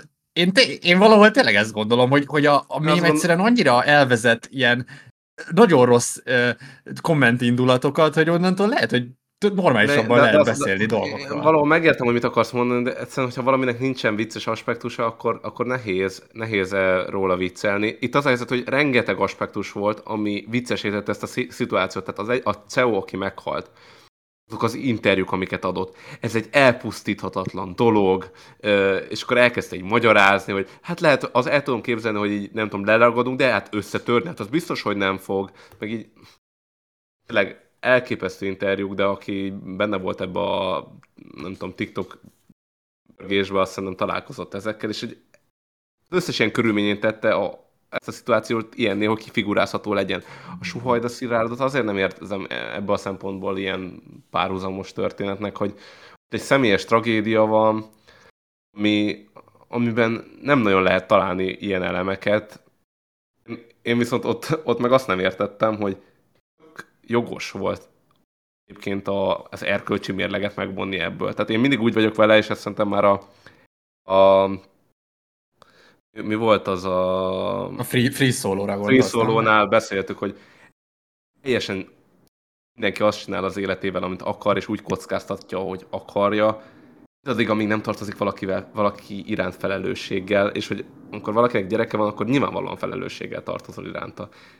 És hogy ha még azt a feleségével meg is beszélték, mert ő is benne volt ebbe az egész ilyen hegymászós témában, tehát ebbe a kultúrkörben mozgott, ezt a gyerek nem tudta nyilvánvalóan megtárgyalni, és biztos a gyereke nem azt mondta, hogy te, te ennyi, kockáztassad magadat. Tehát én biztos nem ezt mondtam volna felnőttként, vagy fel, felnőtt visszavetítve magamnak gyereket, gyerekként az apámnak, vagy hát nem tudom, értitek, mit akarok mondani. Hát jó. Igen, én nyilván ez, ez benne van. Nem tudom, én itt a mémelés most nyilván nem úgy gondolom, hogy, hogy mindenről muszáj, meg nyilván én nem csinálok mémeket, de semmiről, tehát hogy, de csak azt mondom, hogy, hogy mint hogy társadalmilag, hogy megjelenik az, hogy, hogy valamivel viccelődünk, én ezt nem tartom egy, egy alapvetően káros vagy rossz, vagy alapvetően rossz indulatú dolognak, mert hogy amit Csoki rossz, ind- mond, rossz indulatot én se tartom, csak azt akarom mondani, hogy van, ami vicces, meg van, ami nem. Tehát és oldalszéről nehez lett volna vicces vicceket csinálni. Itt ebben az esetben egy millió olyan téma volt, ami, ami, amit lehetett vicc, viccessé tenni, mert hogy annyira abszurd volt a szituáció. Ez jogos. Én még azon is gondolkodom, hogy a kritikus meg nem, nem ez számít, hogy, hogyha mondjuk az is egy világ ö, eset lett volna, akkor nem talál valaki valamit, amivel nyom egy mémet, mert hogy nem tudom, izé, hogy így ö, ott a serpa elmegy mellette, és hogy hoppá nem vettem észre, hogy valami ilyet. Érted? Tehát, hogy lehetne éppen viccet találni a helyzetben, csak csak nyilván kevesen vagyunk azért mi magyarok, hogy lehet, hogy mi nem tudtunk most viccet találni, de nem tudom. Szóval, na, én csak annyit akartam mondani, így általánosan, hogy, hogy én nem találom a, a, a viccelést semmilyen De én radikális, radikális álláspontot képviselek, én, én, én minden esetben nem tart, na oké, okay. egy esetben, mondom, csokira visszareflektálva, amikor koncepciómentesen megrendelt mémek vannak, de én azt nem tekintem viccelésnek, tehát ez egy propaganda munka. Tehát az, az, a, én ott azt ki is húznám ebből a listából. A organikus viccelést azt én mindenképpen hasznosnak és jónak és ártalmatlannak látom. Lehet, hogy ilyen általános tanácsként is, vagy nem tudom, megfogalmazhatjuk azt is, hogy egyébként addig lehet viccelni valamivel, amíg valaki nem kéri meg, hogy azzal ne vicceljél. Tehát az, ja, és az, az, az, az a személyes Nyilván, tehát hogy ne, nem menjél oda, nem menjél oda a gyászoló emberhez, és neki mond a, a hülye viccedet, tehát nyilván ilyet Bár ez mondjuk az interneten szerintem kevésbé értelmezhető ez a tanács. Mármint, hogy gondolom, nyilván jöttek olyan kommentek, hogy baszki, ne csináljátok már, szerintem ez tök gáz, de hogy ha minden komment után abba hagynák, akkor viszont egy mém sem készülne, ami szerintem szintén nem lenne jó. Igen, Jó, én, én szerintem az interneten mondjuk az a gáz, tehát nyilvánosan kirakni szerintem nem gáz, az a gáz, hogy mondjuk elkezdesz írogatni embereknek, akik ebben involváltak, hogy haha hülye, meghaltál. Érted? Tehát, hogy valahogy nekem ezek ilyen itt, itt vannak azt szerintem a határátlépés. Az interneten is valahol értelmezhetőek Ugye, a, a határok. Igen, meg azt kell nézni, hogy tehát most egy, egy adott esetben vicc, kicsit, amikor valaki gúnyolódunk, vagy viccelődünk, akkor az adott embert sétít, tehát ő tudja kikérni magának, hogy nekem ez nem esik jól, ne viccelődjünk vele. De ebben az esetben ugye akikről megy a, a, a poén, ők nem élnek, tehát ergo nem is nagyon tudják kikérni maguknak. Nagyon nem, nem is... Érted, hogy így ez egy feloldás egyébként, vagy egy tabusítás ez az, hogy valaki meghal? Jó kérdés, mert most érted, miért nem halott emberek, tehát ők már nem fognak erre reagálni. Akiket sért a vicc, azok a hozzátartozó. Hát igen, a család, igen, igen, persze. Igen, de hogy nekik meg nehéz empatizálni a gazdag családok gazdag hozzátartozóival. Nem is erről van szó, hogy nehéz empatizálni, hanem hogy nem őket őket gúnyolott ki, hanem őket csak rosszul érinti ez a dolog. Nem tudom, hogy nekik ő milyes lelkis sérülésük elég érve ahhoz, hogy, hogy ne vicceljünk egy ilyennel. Mert hogyha valakiről van szó, és az egész világ gúnyolódik valakin. Volt a, ó, ez pont most dobta fel a TikTok, hát megint csak a, a a Ronaldóba belekötő lány. Emlékeztek még a, a foci VV, hogy por Ronaldo, menjél haza, tudod, ilyesmi, és innen elképesztő ilyen hétet kapott. De hát, hogy meg az, hogy valaki ugye úgy kapja, hogy ő most csak viccelődött, és nem gondolta sose, hogy egy ilyen így fel, fel, fel lesz kapva, és ez ilyen nagyon-nagyon rosszul jött ki. Úgyhogy az meg egy, egy másik szituáció. Én egyébként tényleg nem azt akartam mondani, hogy vannak dolgok, amikkel nem lehet viccelni. Tényleg azt gondolom én is, hogy mindennel lehet viccelni. Én, és nevetni meg tényleg a vicces dolgokon nevetsz, kész, itt nem, nincsen semmi dolog. Tehát, hogyha valami vicces, akkor nevetsz rajta, és itt nincsen morálisan megítélendő aspektus. És komolyan azt gondolom, hogy a vicc az egyik legjobb feldolgozási mód. Nekem az a problémám ezzel, hogy én biztos vagyok benne, hogy itt az emberek, akik ezeket a mémeket gyárták, nem feldolgozás miatt gyártották a mémeket, és igazad van, Ádám vicces volt. Egy kurva könnyű préda. Olyan elképesztő sok csillag állt együtt a vicchez, hogy szinte megírni sem lehet, hogy itt most az élet írt valami hihetetlen abszurdot, és akkor ezen most így mindenki röhög, csak hogy én még mindig azt gondolom, hogy Senki nem, nem amiatt tudom, csinálja hogy, a viccet, hogy, nem tudom, fel, hogy... de senki nem olyan célból csinál viccet, hogy feldolgozási folyamat legyen, hanem az a viccnek a mellékterméke mondjam... Hát gyahogy nem, a feszültséget ma... akarod feloldani, és a viccben nem, nem, nem, nem, nem, viccelsz, ami feloldja a feszültséget, de hogy egyébként te nem gondolod el azt előre, hogy ennek ez lesz majd a célja, hogy itt a feszültség, tehát nincs egy ilyen tudatosság mögötte, hanem az emberek és csinálják a vicceket, és a, és a vicc betölti ezt a funkciót. De én nem is ezt mondom, Ádám, hanem azt mondom, hogy a viccek az a természete, hogy segíti a trauma feldolgozását, és hogyha te így viccelsz, az rendben van. Ezek az emberek nem így viccelnek. Hát szerintem senki nem így viccel. Amikor én Igen. viccelek, nem akarok semmilyen traumát feldolgozni, max feldolgozat, vagy max feldolgozódik egy trauma. Én, viccel, itt, én viccelni akarok, vicces akarok lenni. Szerintem itt Csoki arra gondol, hogy itt van egy ilyen összemosás, hogy minden vicc és minden mém az valójában segítő, emelő szándékú és segíti a trauma feldolgozást, ami nyilvánvalóan de nincs. Nem, nem erről beszél. Nem a szándék, én nem a szándékot, bocsánat, nem a szándékot mondtam, hanem hogy ez a velejárója. nem, én sem a szándékot mondom, hanem hogy egyszerűen nem minden viccnek az a hatása, hogy feldolgozódik egy kollektív élmény, és hogy igazából fejlődik ettől a, a, nem tudom, a társadalom, meg így az együttés, tehát vannak jó viccek, amik valóban emelik ezt a dolgot, és vannak rossz viccek, amik viszont nem emelik ezt a dolgot, és, és szerintem van, van különbség. Én nagyon sajnálom, hogy ezt mondom, biztosan a, a korábbi Ákos, mármint az ilyen gimis Ákos, ez most ilyen nagyon furán nézne rám, de én azt gondolom, hogy tényleg lehet úgy viccelni, hogy az segítő legyen, és úgy viccelni, hogy nem segítő legyen. Elmondom, azt szerintem, amin röhögsz, az feldolgozó hatású, amin nem röhögsz, nem vicces, az nem feldolgozó hatású. Szerintem ennyire egyszerű. Lehet, lehet, hogy ez így van, de, de nekem kicsit úgy tűnt a monológotokból, hogy ti úgy képzelitek el, hogy ezek az emberek így valójában csak segíteni akartak, hogy van most itt egy közös történet. Sosem mondtuk ezt a szándékot. De, de, de nem ezt mondom, hogy ők akar, tehát senki egyedül nem akar segíteni, csak azt mondom, hogy ez azt jelzi, hogy, hogy, hogy másfajta diskurzus fog indulni, mint ez a polarizált végtelen. Én, én legalábbis ezt mondom, nem tudom, hogy Ádám most ebben mit, hol áll, de hogy én azt mondom, hogy csak ez, ez valamit jelez, hogy valahogy máshol tart a, a beszélgetés erről, lehet, hogy egy gyerekesebb szinten, vagy lehet, hogy ez egy, valaki számára ez egy, ez egy rossz erkölcstelen szint, de én meg, én meg, én meg azt látom, hogy ez, ez emberileg, hogy mondjam, ez egy ilyen ösztönszintű dolog, hogy így nevetni akarsz az abszurdon, vagy hogy, vagy hogy fel ez akarsz biztos. dolgozni közösségileg témákat, és, és ez a legkönnyebb módja, hogy átadd őket. Én csak ezt próbáltam itt a vicc mém párhuzammal mondani, nem tudom. Nem, nem gondolom, hogy az az egy ember ott így tényleg leül, és így most meggyógyítom a társadalmat, és megcsom a mémemet. De én, én sem ezt mondom, hogy ezt mondod. Én azt mondom, hogy, hogy a viccnek önmagában nem ez a hatása. Tehát, hogy, hogy a vicc az polarizálhat is, és közelebb is hozhat embereket. Á, Tehát, jó. hogy igen, de jó, igen. De polarizálni, akkor polarizálni nem, hogyha ez ilyen propagandisztikus poénkodás. De lehet, meg, nem meg már a Snowflake virágban már az meg minden polarizál az a helyzet, szóval.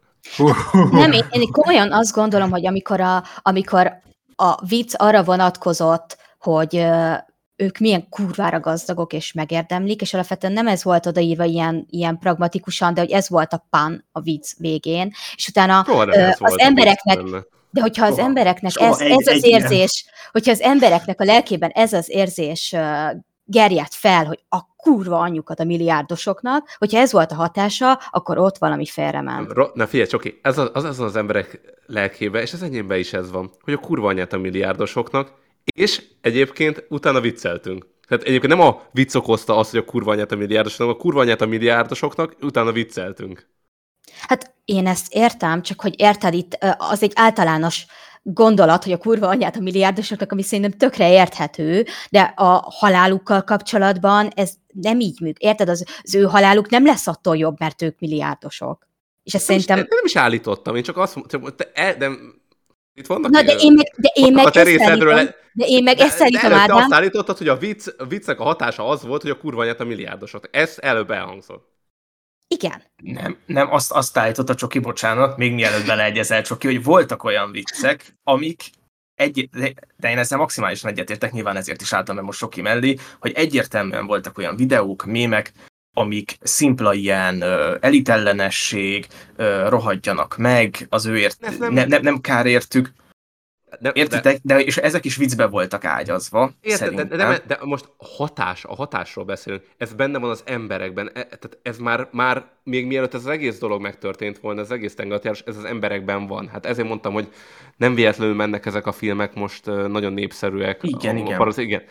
Hatása, hogy valaki egyébként nem érzett ilyet a gazdagokkal, de hogy most jött ez a vicc, hát most akkor, ja tényleg, úgy a kurva anyjukat. Hát de, de érted, Ádám, hogy ez polarizál. És a Zákos ezt mondta az előbb, hogy a Hát igen, vicc az tudod, ne- nem. De az. Nem, nem, szerintem nem, is azt nem ez mondtad, hogy- mennyi- polarizálták az szét a világot, a milliárdosok polarizálták szét a világot, és most megy a poénkodás egyébként. Nem, a, a, a polarizálás, igen, szerintem ez közös nevezőket teremt, tehát a polarizálás az ott kezdődik, amikor tényleg el kell kezdeni ez a, a vagy a teljes, hogy is mondjam, a teljes, hogy hívják ezt, mizantrópia, nem, Fila, ne, de mizantrópia, hogy mindenki dögöljön meg, meg hogy megérdemelték, meg minek ment oda, és vagy a másik, hogy hát ők hősök, és az is bicskanyitogató, amikor valaki ezt mondja, szóval inkább itt kezdődik most a vicc. Én tényleg nem látom, hogy ez polarizálna. Hát a polarizáció az benne van a társadalomban. Micsoda? Szerintem ez, ez erősíti ezt a polarizációt. Én ezt gondolom. Szerintem ez, nem, ez nincs így. Tehát, hogy szerinted teljesen neutrális hatása van ezeknek a videóknak, a mémeknek, úgyhogy te is érvelt, hogy te mennyi mindenre rá, láttál rá erről, nem lehet az, hogy valaki rossz dolgokra lát er, rá erről a dologról. Ebből csak jót ha, lehet ha, kivenni. Ha vala, én azt nem tudom elképzelni, hogy valakinek semmi baja nem volt a milliárdosokkal, volt egy ilyen mém, és utána hirtelen elkezdte őket utálni. Tehát én, ezt, Én sem azt mondom, hogy ez az egy darab mém a felelős bármiért, csak hogy, hogy itt hatásokról van szó, meg ilyen De igen, de mi a hatás? Akkor mi a, hat, akkor mi a, mi a hatás? Hát az, hogy felgerjed az érzelem, az, hogy normál esetben volt egy racionalizált kritika, és most meg már egy gyilkos indulat gerjed föl benned. Ez Akkor a az nem volt vicc. Hát az hogy Akkor lehetett ez nem vicc? vicces, igen, igen, az nem vicces. Hát Nem akkor értem, hogy mi az, ami... Itt egy, vala, a, gic, a vicc, itt egy valakit gerjeszthet fel. Hát magát, a családot, vagy azokat a gazdagokat, akiken most gúnyolódás megy, és mentek volna ilyen dologra. Őket felgerjesztheti, de hát nem, nem jók az irányok most, itt nem is értelek titeket. Ja, értem, és akkor az itt az elmélet, hogy akiben volt egy ilyen racionalizált kritika, meg egy mondj- ilyen mondjak- indulat, egy- meg egy ilyen egy értelmiség ellenes, várj, várj, hogy mondjam már végig, tehát egy ilyen értelmiség ellenes belső indulat, egy ilyen frusztráció, látta ezt a viccet, kinevette magát, kiszabadult a, az indulat, gyakorlatilag levezetődött a feszültség, ez egy szelep volt, és innentől kezdve nem akarja majd megrohamozni a, nem tudom, a Trump tornyot, és felgyújtani az egészet a francba. A kérdésem, hogy szerinted ki agresszívabb a melegekkel szemben, azok, azok akik amúgy viccelődnek mondjuk rajta, vagy azok, vagy azok, akik nem viccelődnek rajta, és inkább kimennek és dobálják őket. Szerintem az egy ugyanilyen, hogy mondjuk egy meleg vicc, kit, kit, tehát van, akit egy meleg vicc radikalizál pluszba? Nem. Szerintem ilyen nincsen. Az max a Ádám, feszültséget. én biztos vagyok benne, hogy a radikálisan melegellenesek többet viccelnek melegviccekkel, mint azok, akik nem radikálisan melegellenesek. De vajon azok tényleg vicceket? Tehát itt megint az a kérdés, hogy mit Nem, nevezünk nem, nem, nem, nem, nem, nem, Hát nem, igen. de nem az a kérdés, nem, hogy valaki radikálisan meleg ellenes.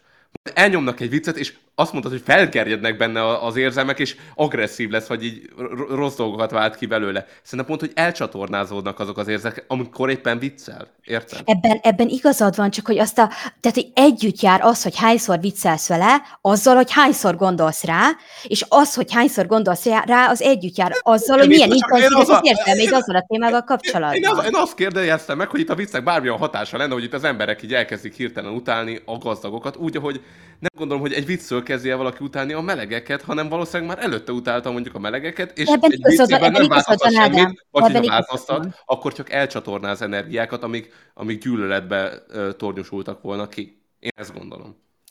Ebben igazad van. Én, Viszont- én ezzel nem értek egyet egyébként. Szerintem ez tud negatív irányba is hatni a vicc, én ezt gondolom. Akkor mondj egy példát, vagy nem tudom, vagy hogy ezt hogy kell elképzelni. Hát én azt gondolom, hogy nem tudom, van egy társadalom, és uh, kipécéz magának egy csoportot, és szerintem, hogyha ez a csoport így nevetségtárgyává válik, és ilyen uh, tehát, hogy így, így, így a vicc tárgyává válik, és ilyen, nem, nem tudom, tehát így le, lehull a méltósága, akkor tehát ha a viccek így, így hatnak. Ezt most Nem én rosszul értettem, mondtam. Nem értettem Igen, várj, uh, igen, pró- próbálok egy... Én azt akarom mondani, hogy egyébként úgy lehet kártékony a vicc, hogy ha mondjuk a melegeket Ó. viccelik ott azon az oldalon, másik Nem. oldalon nyilvánvalóan gerjeszthet fel feszültségeket, ezt nem kérdőjelezem meg például. Uh, mi, mit szólsz az egész megafon működésre? A megafonosok rengeteget viccelnek, uh, rövid videókban, hosszabb videókban. Értem, hogy ezek nem humoros viccek, de szerintem ők ezeket viccnek szánják, és ha megnéztek a kommenteket, sokan nevetnek ezen. A napi balfék, karácsony és hasonlók, és szerintem egyszerűen ennek van hatása annak, abban, hogy még akár a neutrális emberek is, akik azt mondják, hogy így oké, okay, nem annyira szimpatikus ez a társaság, de valamennyire neutrális vagyok, hogy a viccek polarizálják De ilyen ez nem jó példa, mert ez, ez, ez propaganda, tehát ezt magyaráztam, hogy ez nem egyébként, jó egyébként példa, legyen, és- legyen, ez egy, legyen egy jó példa. Valaki, De nem. valaki utálja a Karácsony Gergőt. Igen. Karácsony Gergő a napi balfék. Egyébként Én azt mondom, hogy valakinek nem annyira szimpatikus a Karácsony Gergő, és így jön rá a napi balfék, és eljut oda, hogy, hogy ilyen teljesen eltávolodik tőle. nem fogja utálni. Tehát, hogy érted, nem, nem, nem lesz, hogy nem megy oda a karácsonyhoz, és nem bassza pofán. Egyébként.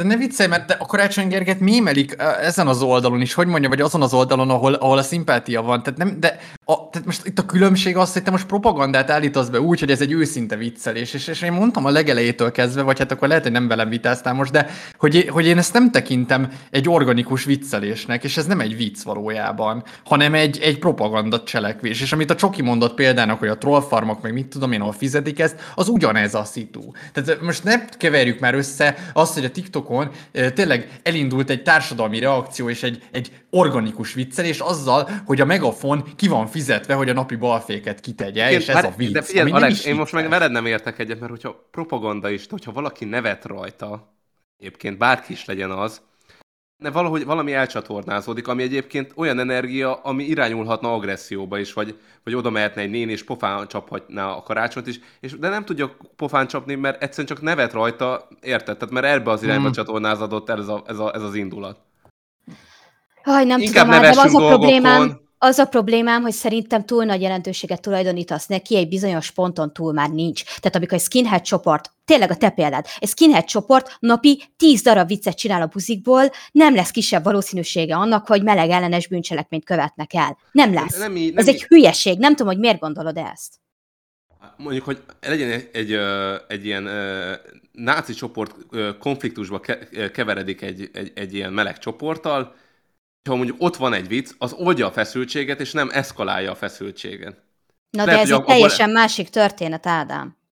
Ez egy teljesen másik történet, amikor egy szituatív humor De te, te, te, kiveszi te, a távol, helyzet te az el- interpersonális te- te- konfliktusból Te, te távolítottad el a, a, az, az adott helyzettől. Hát mondtad, nyilvánvalóan emberek poénkodnak, és emellett amúgy lehetnek agresszívak is, de hogy Hát ez az. Az adott de, helyzet- érted? de itt erről van szó, hogy nem a vicc tesz téged agresszívá, hanem az agresszív embereket a vicc tematizálja és fókuszálja egy bizonyos irányba. És hogyha az történik a Alex által felmagasztalt közösségi médiában, hogy tematikusan az elit ellen hergeli az embereket, mert hogy konkrétan ez a téma, és mindenki ebben egyesül, és ez a viccnek a tárgya, és benned már amúgy is kurva nagy a feszültség a társadalmi igazságtalanság miatt, akkor ez konkrétan irányítja a te feszültségedet és agressziódat. És Most a, a viccnek tudom, ez a felelőssége. De, de igen, az egy skinhead példa, és ott már emberek már alapvetően basszus, ott ők utálják ott a melegeket. Igen. már nem befolyásol semmit. Az a, az a vicc egyirányú lehet, ami, ami ilyen irányban mozdíthat, hogy feszültséget old. Fe, tehát nem,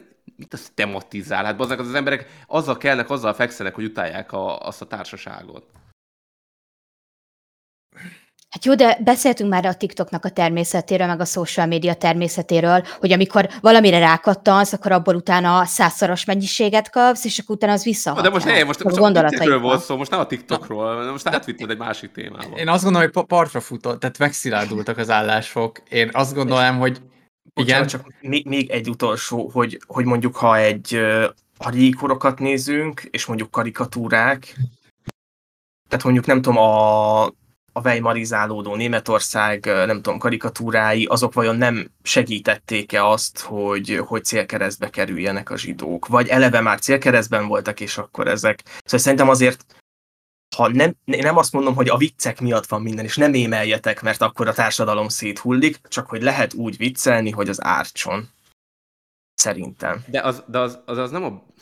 Az a másiknak az fog ne- ártani, te érted? Tehát egyébként azt mondom, megértem, hogyha ez a vicc melegek, a melegek oldalán lecsapódva, ők tényleg ezt rosszul ér, élik meg, és hogy bennük amúgy ö, ez negatív érzéseket kelt. Én ezt teljesen ezzel egyetértek. Én csak az, hogy a saját, hogy- azoknak az embereknek rakott dolog, ebben az esetben vissza a tengeralattjárás például, akik amúgy utálják a gazdagokat, ott már ez nem, nem oszt, nem szorosz. Tehát nem, itt, itt a viccnek ilyenfajta hatása nem volt, és ebből indult ki a, ennek a blokknak a második része.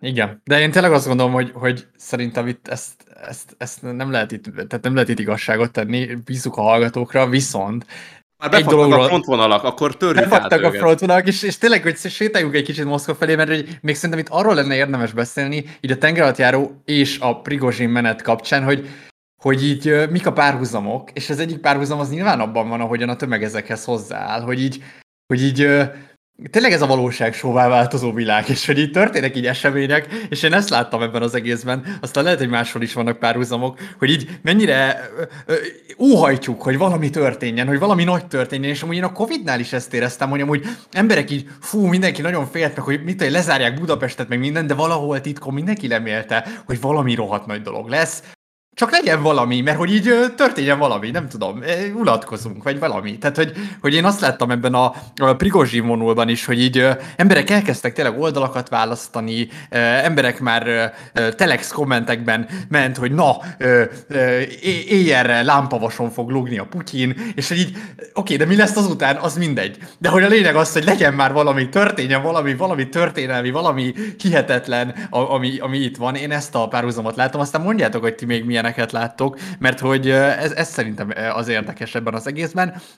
És amúgy a hír, amiről beszélünk, az ugye, hogyha valaki így nem hallotta volna, hogy a Prigozsin nevű ö, Ö, hát Hadúr, a Wagner csoportnak a vezetője, ő tulajdonképpen a, azt mondja, hogy őt megtámadta az orosz hadsereg, bombázni kezdték őket, ezért ők hirtelen megfordultak és elindultak a, a frontról Moszkva felé, és időközben lelőttek három helikoptert, meg még valami, nem tudom, hogy pontosan. Az a baj, hogy igen, nyilván erről is lehet majd beszélni, hogy milyen adataink vannak. És Senkit nem tudunk erről, ez is egy, ez, De- is de a, ez a- a párhuzam a a lényeg, hogy- kettő között egyébként. A hogy elindult, és aztán pedig megállt, és aztán elvileg a Lukasenka felhívta őt, és ajánlott neki valamit, amiért most elvileg Fehér Oroszországban van, de igazából senki nem tudja, hogy hol van.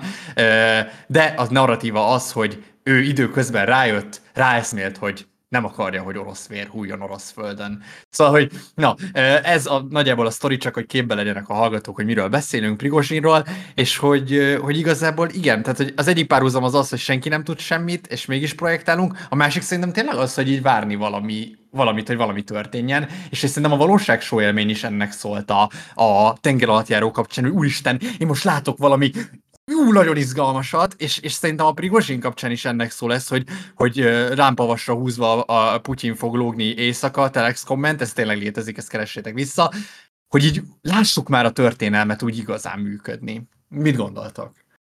Mi az ok? Inkább így dobnám be a kérdést. Szerintetek mi ennek az oka? Hát szerintem a, a világeseményekhez most már az ember tényleg így a, a az információs csatornákon keresztül tényleg úgy áll hozzá, mint egy rohadt foci meccshez. És ahogy az ukrán-orosz háborúban is beálltak a, a pólusok, hogy ki az, aki az oroszoknak szú, idézőjel szurkol, meg ki az, aki az ukránoknak szurkol, és hogy rendesen olyan lett, mint egy foci meccs, aminek várjuk a végét, hogy ki fog nyerni, és hogy fog, tehát hogy rohadtul nem úgy állunk hozzá, mint egy háborúhoz, meg a, nem, nem, egyszerűen nem mérlegelik az emberek azt, hogy ez nem egy foci meccs, hanem egy háború, és hogy milyen irgalmatlan minőségi különbség van a kettő között, és milyen következményei lehetnek, azt meg aztán pláne nem gondolják végig. Tehát fogalmuk sincs róla, és eszükbe sincsen odáig eljutni. Itt is egy kicsit ezt éreztem, hogy azok, akik alapvetően Oroszország bukását vágyják, azok annak szurkoltak azonnal is zsigerből, hogy akkor a, a Wagner csoport az vonuljon be Moszkvába és égjen. És Putyin vesszen el. A, az orosz ö, barát politikai közösség az meg rögtön amellett köteleződött el, hogy úristen, ezek lázadók, árulók, és hogy takarodjanak, és hogy mit tudom én, és hogy ja, és a legelső reakció, én is felmentem egy kicsit titokra, pont azért, hogy olvasok kommentelt, azt, így azt, azt láttam, hogy, hogy rögtön az volt, hogy így szkeptikusak voltak az emberek. A magyar orosz barát kommentelők szkeptikusak voltak. Azt hitték, hogy ha, tehát a, az RTL-es spot alatt, ami ki volt vágva TikTokra, az ment, hogy ez hazugság, és hogy már megint mit fogtok nekünk beetetni. Hogy nem hitték el, hogy az oroszok saját maguk ellen fordultak. És egészen egyszerűen mondom, van itt egy ilyen, egy ilyen, egy ilyen tábor, két tábor, akik egymás ellen feszülnek, így általában tematikusan, és most is ez megtörtént. És hogy ez mindig meg fog történni, én kicsit így ezt érzem én, nekem muszáj a kopaszosztot megidéznem, mint, mint egy ilyen tanítómester az életre. Még az előző tenger alatt járósnál is volt egy tök jó videója arról, hogy valójában uh, a CEO ilyen vók arc volt, és hogy, hogy emiatt történt ez a katasztrófa, szóval ez egy ilyen vók tragédia, és hát itt is egy csodálatos videót rakott ki, ami arról szólt, hogy ő nem akar ezzel foglalkozni, mert hát ő csak a saját hazája érdekli gyönyörű, annyira, annyira szép mondat volt, hogy azt, azt hittem, hogy elsírom magam, de hát a 444-esek. Ezek a dollárbalolliak, hát ez valami borzasztó, hogy mit írtak, és hogy, hogy azért itt mégiscsak egy atomhatalom van, tehát ezek a szokásos rigmusok. Egyébként elképesztő, hogy mennyire repetitív tud lenni így a, az erről való beszédmód, és hát igen, én is ezt a... Ismétlés a tudás atya. Igen, igen, ez egészen biztos. Én, én őszintén szólva nekem ilyen nagyon rossz érzésem volt, mert amikor én így megláttam ezt a hírt, én egyből erre gondoltam, hogy ezt, ezt hogyan lehet így úgy lekommunikálni, ilyen orosz barát oldalról, hogy egyébként minden oké, okay, minden rendben, és nekem nagyon tetszett ez a megoldás, hogy nem kell ezzel foglalkozni. Figyeljünk, se, sepregessünk csak a saját házunk táj, tájékán, és akkor ez tök jó lesz. És hát igen, én, én is érzem, hogy, hogy így nagyon így működik a történelem, de én kicsit azt is érzem, mintha tényleg beindult volna. Szóval nekem van egy ilyen szubjektív élményem, hogy a Covid óta amúgy így történnek a dolgok. De lehet, hogy ez csak azért, mert ilyen nagyobb hozzáférésünk van a dolgokhoz, és egyébként is voltak háborúk az elmúlt években, és csak most valahogy ilyen az egész ilyen közelebb van. De szerintem ezt az emberek vágyják és szeretik nézni. Úgyhogy ez, ez van. Ahogy nekem, ne, én őszintén nem tudom eldönteni, hogy ez az egész ilyen Covid helyzet, ami kialakult, hogy ez hogy ez így mi volt. Tehát hogy szerintem ezt nyilván nagyon nehéz megfejteni, hogy itt most tényleg Tessék? Hogy, hogy bocsi, hogy ami nagyon érdekes nekem még, hogy itt a Covid előtt is volt egy nagy para, ez a klímaszorongás volt. Tehát, hogy az a, éppen az aktuális szorongók mitől szorongtak, előtte a klímaszorongás volt az ilyen nagy topik, mi is csináltunk környezetvédelmi adást, tök jó lett, de hogy utána jött a Covid, ami viszont egy sokkal kevésbé absztrakt dolog, mint a klímaszorongás, és aztán jött a háború, ami megint egy sokkal valóságosabb dolog, szóval, hogy valahogy így szerintem most ilyen valóságosabb dolgok történnek. Hogy ez, ez, ez nagyon érdekes, hogy amúgy én, én ez a Covid kapcsán is így most már így utólag, érdekes, mi nem beszéltünk amúgy még így a, a Covid utóéletről, de hogy én nekem változtak így azért a gondolataim annak kapcsán, hogy így hogy ennek itt hogy itt tényleg, tényleg ez így jó volt, ahogyan ez így történt. Ö, és hogy itt pont arra gondolok, hogy, hogy itt nem -e az van, hogy amúgy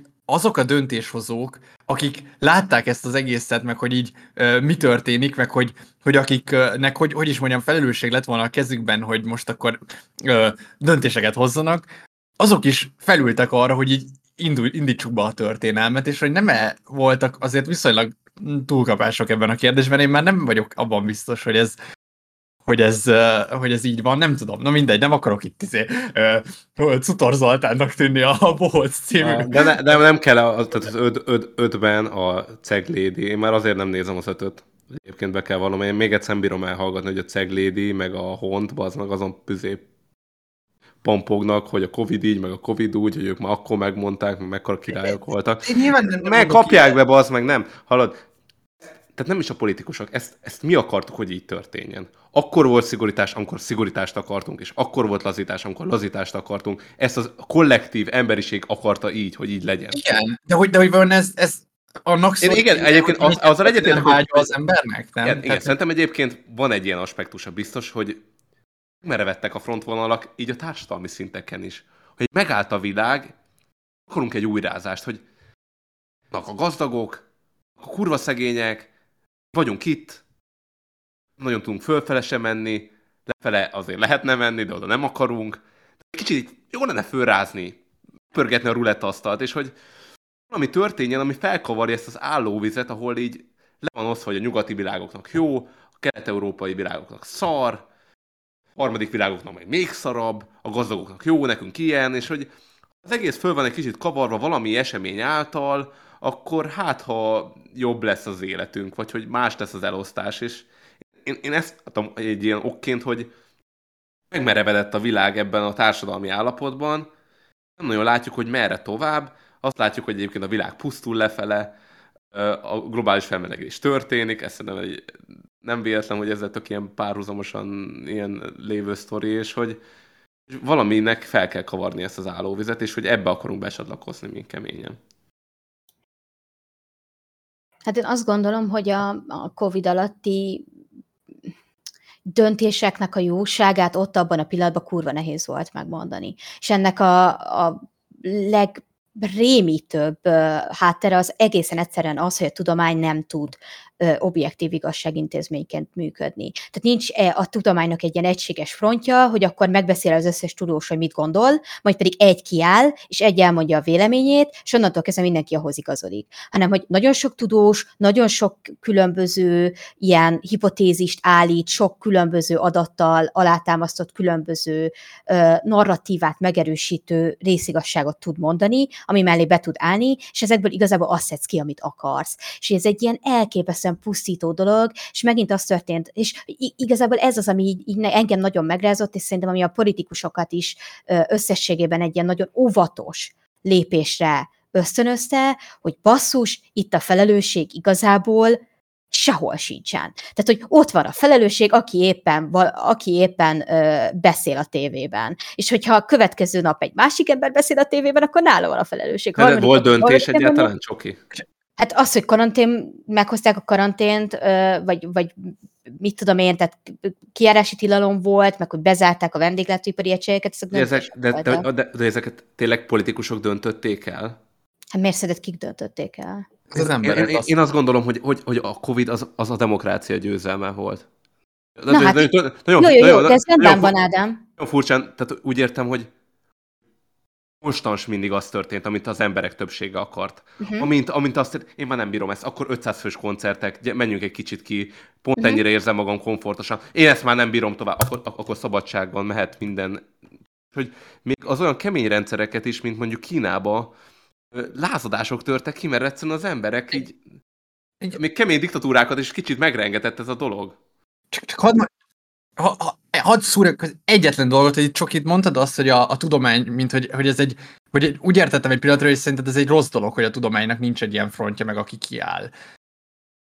De hogy nyilvánvalóan ez a tudománynak, tehát hogy ez a lényege, szóval, hogy a tudomány, hogy is mondjam, azért így viszonyul a világhoz, hogy nincs, nincs bizonyosság, az adatok és a hipotézisek vannak, és hogy nem tudunk mit mondani. Tehát ez az alap tudományos attitűd, aki nem így áll hozzá, az sarlatán vagy nem tudós. De Szerintem a probléma nem azzal van, hogy a tudomány így működik, hanem hogy most vagyunk először egy olyan ö, globális krízisben, amikor a korszellemet a tudomány irányítja. Tehát tudod, igen, mert nincs igen, hallás, igen, nincs, hallás, nincs tisztelet, nincsenek idolok, nincs, nincs, de nem, bíz, nem hiszünk senkiben, nem hiszünk semminek, nem bízunk, nincs hitünk.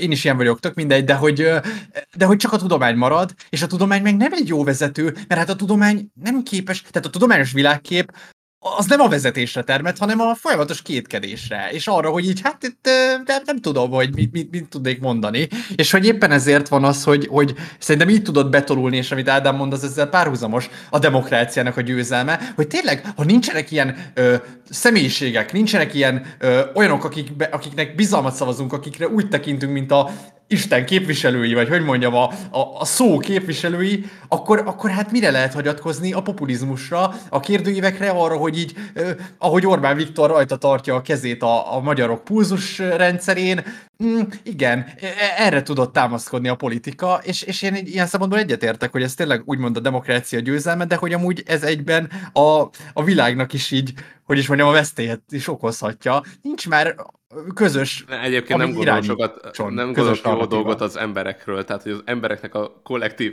vélemény egyébként általában rossz, rossz uh, tanácsadó, vagy hogy mondjuk fogalmazott, a demokráciát nem feltétlenül jó értelemben mondtam. Nyilván csak azt mondom, hogy nincs alternatíva. Ja, én meg Igen. csak annyit mondok, hogy most nincs jelenleg alternatíva, tehát jelenleg nem tisztelünk semmit, és nem tudunk semmire úgy felnézni, nyilván ki vannak alakítva azok az ilyen burkok ott keleten, ahol, ahol még van ez a tisztelet, és akkor ott, ott meg lehet teremteni a diktatúrákat, de hogy, de hogy mert hát nyilván Orbán Viktor is arra törekszik, hogy ő lépjen bele ennek a És egész covid még ennyit, azt utána visszamehetünk inkább erre a Visszamenjünk vissza a Prigosnyira, persze. Annyit akarok még mondani, hogy bármi ilyen esemény, és a Covid egy ilyen esemény, ami nagyjából lehet számolni, hogy milyen egy vírus, és hogy lenne egy ilyen protokoll, amit így követnénk, és nem csak az éppen aktuális populizmus vezérelne minket, ez csak jobb lenne, nem? Hogy oké, ezt így kéne csinálni, hogyha jön egy ilyen világjárvány, és akkor ezeket a lépéseket kell betartani, de hogy nem, nem, ezzel, nem ezek alapján születtek döntések, hanem valami más. A baj az, hogy a protokollba se egyezik bele. Tehát érted, hogy pont ez az, hogy nem egyeznek be, nincs egy megegyezés. Tehát a protokoll... Hogy most kéne, most kéne protokollt hozni, még amikor tudod, tehát nyugodt helyzet. Minden járvány más, szóval nem, nem lehet egységes járványprotokoll, mert hogy mindegyik máshogy terjed, más arányokban terjed. Én tényleg azt gondolom, szolgáltatva. Én amúgy azt is gondolom, hogy a vallás nélküli világokban nem lehet egy ilyen egységesen követett protokollt teremteni, mert mindig meg fog jelenni az, hogy így nem hiszem el haver. És akkor Na annak igen, is lesz egy nagyobb ereje.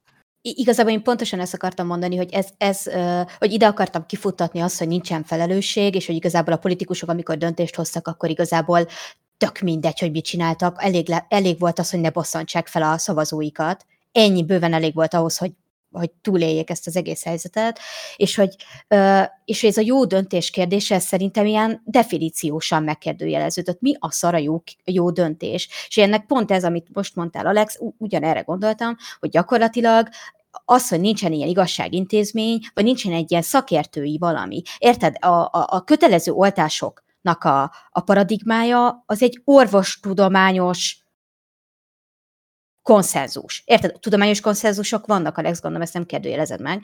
És hogy az, hogy gyermek, gyermek halálokat okozó betegségek ellen beoltassuk a gyerekeinket, az évtizedeken keresztül teljesen konszenzuálisan jó dolog volt. És hogy a jelenlegi bizalomvesztés, amit ez az egész krízis okozott, az oda juttatott minket, hogy már ebben is megrendült a hitünk, és hogy konkrétan az ilyen általános szakmai konszenzusokkal kapcsolatban is megjelenik a, a összeesküvés elmélet, ami megkérdőjelezi azoknak a jó szándékát. És egy kicsit most is ezt érzem, hogy igazából nincsen a világon olyan globális esemény, amivel kapcsolatban ö, az emberekben van egy ilyen egyértelmű iránytű, hogy ez egyértelműen jó, egyértelműen rossz, veszélyes rám, veszélyes másokra, ö, hogyan kell ellene. Tehát ugye konkrétan az immunrendszerünk tűnt el teljesen. Nincs egy ilyen jó belső immunrendszer, nem tudjuk, hogy hogyan viszonyuljunk, és akkor éppen úgy viszonyulunk, ahogy az éppen aktuális ideológiai ö, diskurzus narrálja az eseményeket. És akkor, hogyha valami olyan történik, ami ellentmond a mi világképünknek, akkor nem hisszük el, hogy megtörténik. E. Hogyha mi azt gondoljuk, hogy az oroszok egy egységes front, és a jót képviselik, és az oroszokból kiválik egy több tízezer fős katonai ö, egység, és azt mondja, hogy ö, Putyint ö, dezinformációval hajtották bele ebbe a háborúba, és én most oda megyek igazságot tenni, akkor azt mondja, hogy baszkét, ez nem történik meg, te hazudsz nekem. Igen, és, és, és, és akkor most hadd hivatkozzam a Györe Zoltán barátunk és kollégánk videóját, ahol a nem is tudom már melyik, de hát nyilván az összes, tehát Seacastle, Spöttel, Vukic, mindenki ott volt, de az egyikőjük azt mondta, ma hallgattam, de már nem jegyeztem meg, de hogy, de hogy azt mondta, hogy ő nagyon reméli, hogy ez az egész csak egy ilyen háttér megegyezés mentén egy ilyen átverés, amit, amit mi nem látunk. Tehát, hogy az ez egy embereknek, ez egy média hack, tehát az embernek amúgy igénye is van erre, és amúgy itt lepleződik le ez az egész, hogy amúgy igazából ez egy vágyvezérelt gondolkodás, ez az egész ilyen konteózás, hogy te azt akarod, hogy legyen még egy titok. Mert hogy ne kelljen már, ne kelljen már nekem most megváltoztatom a véleményemet dolgokról, meg a világról, meg, meg, meg akkomodálnom valamit, ami történik, hanem legyen már valami mögötte, és ő kimondta, ez a szakértő, szerintem pont a Stier, nem tudom kicsoda, hogy... Russell hogy volt, de mindegy. Russell volt, hát tök jó, szuper. De Egyébként tehát- egy... e- hát Kapta famintát most. De, de, de akkor a Robert ezt, de ő kimondta, hogy ő szeretné, ha ez egy média hack lenne, és valami olyan, ami, ami, ami így el van titkolva előlünk. És az emberek nem, ezt a a tit, nem, a tit, nem a titok miatt akarja ezt, hanem azért, hogy akkor, jaj, nincs itt semmi probléma az orosz vezetésben, lehet visszamenni harcolni a frontra. É, Ugye, persze, persze, mert ugye, mert nyilván, ugye, igen, ugye, de... ugye, mi utáljuk a háborút, úgyhogy nem akarjuk, hogy háborút, de, hogy a, de az oroszok azért menjenek minél többen oda a frontra. Tehát, hogy én ezt nem... De, de nem, és értem csak, hogy, hogy ez annyira képmutató idegesítő. Egyrészt, hogy ezek szakértőknek adják ki magukat. Nyilvánvalóan nem vagytok. Mert hogy egyrészt hülyeségeket tudtok elmondani, még szakértés szintjén is, hogy az olyan bődöletes. Kettő, szakértő nem szurkol senkinek, az legalább objektíven próbálja nézni. Itt pedig az az elfogultság, az teljesen egyértelmű ebbe az irányba, tehát az orosz irányba, és hogy és utána még előadni azt a fajta ilyen, ilyen szendeszűz, ártatlan álláspontot, mi egyébként csak a háború végét akarjuk, peace, meg minden, de hát a, a, mondjuk az, a békét szolgálhatta volna az, hogy ez a konfliktus, ami ott kialakulóban lett volna, az lehet, hogy előrébb tette volna ennek a háború végét, úgyhogy ez se biztos, ez is csak egy ilyen feltételezés, de hogy meg se vizsgáljuk, tehát hogy akkor beszélünk itt. Tehát a háború az csak, csak úgy lehet vége, vége, tehát ebben a nézőpontban, hogy a nyugat elvág mindenfajta segítséget, Oroszország bemasírozik, és vége. Ez az egyfajta béke lehetőség van, amiben ők hisznek egyébként. Igen, de nem mondják ki. Ez a titka az De miért nem mondják ki? De miért nem mondja ki? Mert ez a dupla gondol, hogyha megkérdezed, hogy de amúgy ti mit szeretnétek, milyen békét akarunk? akkor azt mondja, hogy békét. És ez, a, és ez a szép, és ez a rohadt posztmodern az egészben. Elképesztő. Mondja meg, hogy ő hol húzná meg azt a vonalat, ilyen egyességeket, tehát akkor miért nem erről, de elmondtátok egy egymilliószor békét, miért nem mondjátok, hogy milyen békét? Mi a béke terv? Mi a, a konszenzuális megoldás? Én, eh, ami nekem nagyon tetszett ebben a, a Potyon Diedina mondta, hogy a háborúra a megoldás a béke, és az éhezésre a megoldás a vacsora.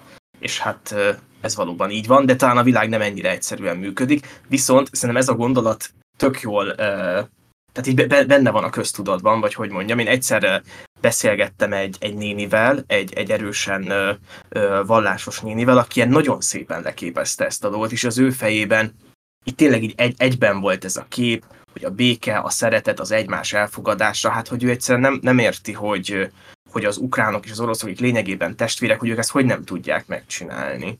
Szóval hogy közben meg a, tehát a béke az egy annyira erős szimbólum szerintem, hogy egyszerűen bármit át lehet vele ütni, vagy bármit el lehet vele adni. Azt nem kérdezte meg a nénitől, és akkor, hogy, ő- hogy ő mit lát, akkor hogyan lehetne ennek vége?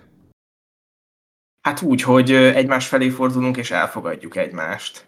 De hogy itt valaki megtámadott valakit. Hát de tudod, a másik se kell adni. Tehát...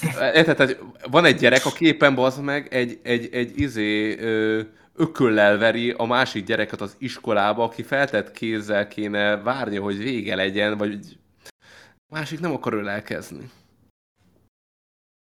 Hát igen, én ezt értem abszolút, de, de hogy közben meg szerintem van egy ilyen nagyon egyszerű gondolat, ami nagyon működik, hogy, hogy hát egyszerűen a béke. Hát a, a De, Vatikán de, is de ezt mindenki gondolja. egyet, én is egyetértek ezzel, hát igen, igen, hát nem, béket. te is ezt gondolod. Mi mindannyian ezt gondoljuk, mindannyian egyetértünk. Itt ülünk, nem tudom hány millióan, és így mindannyian békét akarunk. Tudjátok, mi az undorító? Hogy én azt gondoltam, hogy ezt a békemémet már egyszer, egyszer nevetségessé tettük, és közösen elgyászoltuk. És ez az a pont volt, amikor a világ szépségversenyeken egymás után 50-ből 50 rendkívül szép bikinis csaj mondta el, hogy a legcsodálatosabb dolog a világon a világbéke lenne, és ha bármit megtehetne ezen a földön, egyetlen egy dolgot, egy kívánsága lehetne, akkor a világbékét kívánná. Én azt gondoltam, hogy akkor már megéreztük ennek a mémnek a kiüresedettségét, és most basszus, ebben az országban nem tudom hány milliárd magyar forintért propaganda szintre emeltük a szépség királynő választások világbéke lózungját. ez, ez számomra egyébként egy ilyen feldolgozhatatlan dolog, hogy ezt már a 2000-es évek elején szar, B-kategóriás hollywoodi filmek röh- röhelyesítették, most pedig halál komolyan mondja Orbán Viktor a Kossuth Rádióban. Azért mert, azért, mert a valós, tehát halál komoly lett maga a háború is, amire reagált. Tehát a világbéke az így, hát elkiáltott szó, pusztába kiáltott dolog, de, de, hogy, de, hogy, de, hogy, de, hogy ez most egy valódi helyzetre, egy valódi válasz, ezt érzi, ezt érzi az ember, és hogy, hogy igazából nem kell ennyivel konkrétabb lenni, mert hogy már elég az, hogy a világot levetted, és azt mondod, hogy béke, nem világbéke, béke, itt. És ez már konkrét annyira, hogy ennél konkrétabban neki nem kell, azon már, már gondolkozzon majd el más valaki, meg, meg minden, csak, csak legyen már itt békesség a, a háztályomon. De amúgy tényleg amúgy ez a, a gyerek példa, ez, ez jó volt Ádám, amit felhoztál, mert, mert hogy voltak olyan emberek, akik uh, így, így álltak hozzá, hogy, hogy is mondjam, az óvodában is, hogy, hogy mondjuk a Pistike elvette a Petike markolóját, és a Petike üvölt, és elkezdenek verekedni, és hogy és hogy akkor így, csak hogy hagyjátok már abba a veszekedést. Most akkor a Pistike fog játszani a markolóval. Tehát az a Petike markolója volt. De hagyjátok már a veszekedést. És hogy szerintem úgy emberek így állnak hozzá a dolgokhoz, hogy csak legyen már békesség, csak, Pontosan. csak a napomat akarom élni, meg nem kell, nem akarom már a sírásatokat hallgatni. Én ilyeneket láttam. Tehát, hogy, hogy, hogy mondjam, és ez, ez vetül ki a, a társadalomra most. Ez, ez abszolút az apu azért iszik, mert te sírsz igen, ha, ha, hamis áru kapcsolásra. Nekem a, ez a Putyin-Orbán viszony, ez egy ilyen, van egy ilyen agresszív felnőtt, és mi egy ilyen, vagy gyerekek vagyunk, vagy, vagy az unokabátyánk, vagy valami ilyesmi, és tudjuk, hogy, a, hogy vele nem szabad cseszekedni, néha ilyen iszonyatosan bunkó, néha egy odavág az asszonynak, de senki nem szól semmit, mert ha csak szólunk, abból csak a baj van valahogy azt kellene megcsinálni, hogy így elteljen most még egy karácsony, még egy húsvét, és akkor így szépen lassan így ebbe a békében így mindannyian így, hát így elbomlunk igazából. Szóval nyilván van, van ebben egy ilyen, ilyen rossz értelemben vett konzervatív, vagy ilyen, hát nem is tudom, tehát ilyen... A nagybácsikok kapsz néha azért egy húszas, nem? Szűnapra. Hát igen, igen, azért ne, nem olyan rossz ember ő, meg azért rendbe tudja tartani a birtokot, meg minden, szóval hogy azért Hát na, hát most van egy természete a Putyinnak. Most nem, nem lehet mit csinálni ezzel. Hát igen. Gyönyörű. Szerintem elképesztően erősen leírtad ezt most, Ákos. De egy picit verjünk már a másik oldalra is, tehát én nem véletlenül hoztam be azt, hogy a, a az orosz ellenesek, azok pedig úgy kezdtek el szurkolni a Wagner csoportnak, hogy akkor égjen Moszkva, és hogy ők se gondolkodtak egy pillanattal sem tovább, hogy mi történne, hogyha egy több tízezer fős hadosztaggal rendelkező hadúr átveszi az irányítást egy ekkora ország fölött. Tehát, hogy kurvára nem gondoltak nem bele, hogy abból mit lehet. Nem, nem volt realitása, de még úgy is azért elképesztő, tehát akkor megint TikTok 20 elhangzik, de mégis a TikTokon olyanok mentek, hogy így, hogy így a Wagner csoport az valami ilyen felmentő sereg, ami így érkezik, és emberek szurkoltak a Wagner csoportnak, és hogy így, én már láttam egy olyan TikTokot, már annyi, annyi ilyen került elém, ahol így írta egy ember, amúgy szerintem tök normálisan, így ráírta egy mémre, hogy people, remember, Wagner group is not good. Most nagyon béna akcentussal mondtam, de hogy ezek nem jó emberek. Tehát, hogy oké, okay, szurkolhatunk, meg mit tudom, de hogy jusson ezt hogy ezek nem jó emberek, és hogy, de hogy ez nem jut eszébe senkinek ilyenkor, mert annyira a foci csapat érzés, hogy így de nagyon érdekes, tényleg ennek a lélek. Tényleg nincs, nincsen mögötte tényleges elv. Tehát, hogy tegnap még ukránokat mészároltak halomra pénzért, mert zsoldos katonák, ma meg már Moszkva felé mennek, tehát hirtelen jók. Nekem a kedvencem a Perseus Piton. Wagner egyenlő Perseus Piton. Ó, oh, hát... 10 per 10. Always. Oh, de, de, de, kellemetlenek éreztem, de én tényleg azt gondolom, hogy az ellenségem ellensége a barátom című logika működik, és hogy ezzel valamennyire lehet azonosulni, meg én nem is, mm, hogy mondjam, róvom fel ezeknek az embereknek, meg én is azt gondoltam alapvetően, hogy már mert az a kis konfliktus, hogyha ez egy-két hétig eltart, elhúzódik, igazából nem nagyon sajnálom a feleket, hogy ebbe nagyon bele involválódtak.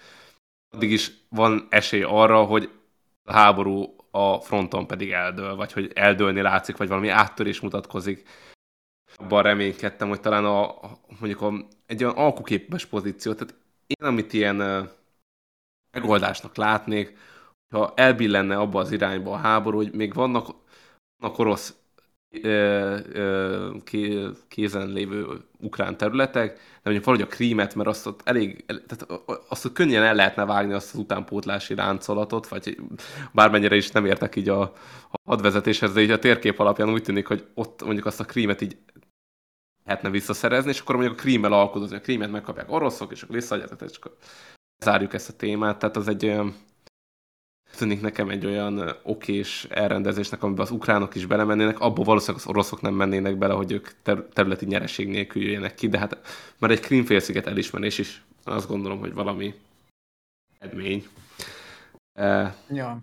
Nyilván azt meg még nem látjuk, hogy most ennek milyen hatásai lesznek. Tehát most én azt nem tudom például, én nem, nem, ennyire nem vagyok benne, hogy, hogy most mi lesz a Wagner csoport nélkül a fronton. Tehát vagy hogy most, most itt bármi is ez, ez, ez fog-e számítani a, a háború menetében, vagy hogy, vagy hogy tényleg Amit... sikerült-e alkukat kötni itt uh, háttérben, és olyan emberek került... egy, alku, egy ember kötött alkut a saját életére, és szerintem ő sem bízhat abba, hogy nem kap egy, kis novicsokos csomagot, vagy nem esik ki valami nagyobb panellakásnak a magasabb emeletéről, az pedig a, a primozsin, és hogy ennyi. Tehát egyébként lehet, hogy ő és most már, már, már itt megyünk a gagyi külpolitikai szakértésbe, úgyhogy nekünk sincsen pingunk az egészről, ráadásul szerintem ilyen külpolitikában amúgy is sokkal hülyébek vagyunk, mint uh, át nem biztos hülyébek vagyunk, mint ezek a szakértők, na mindegy, de hogy csak annyit akarok mondani, hogy, uh, hogy lehet, hogy kényszerhelyzetben volt az ember, és hogy ez volt az egyetlen dolog, ahol bármit is ki tudott alkudozni legalább magának.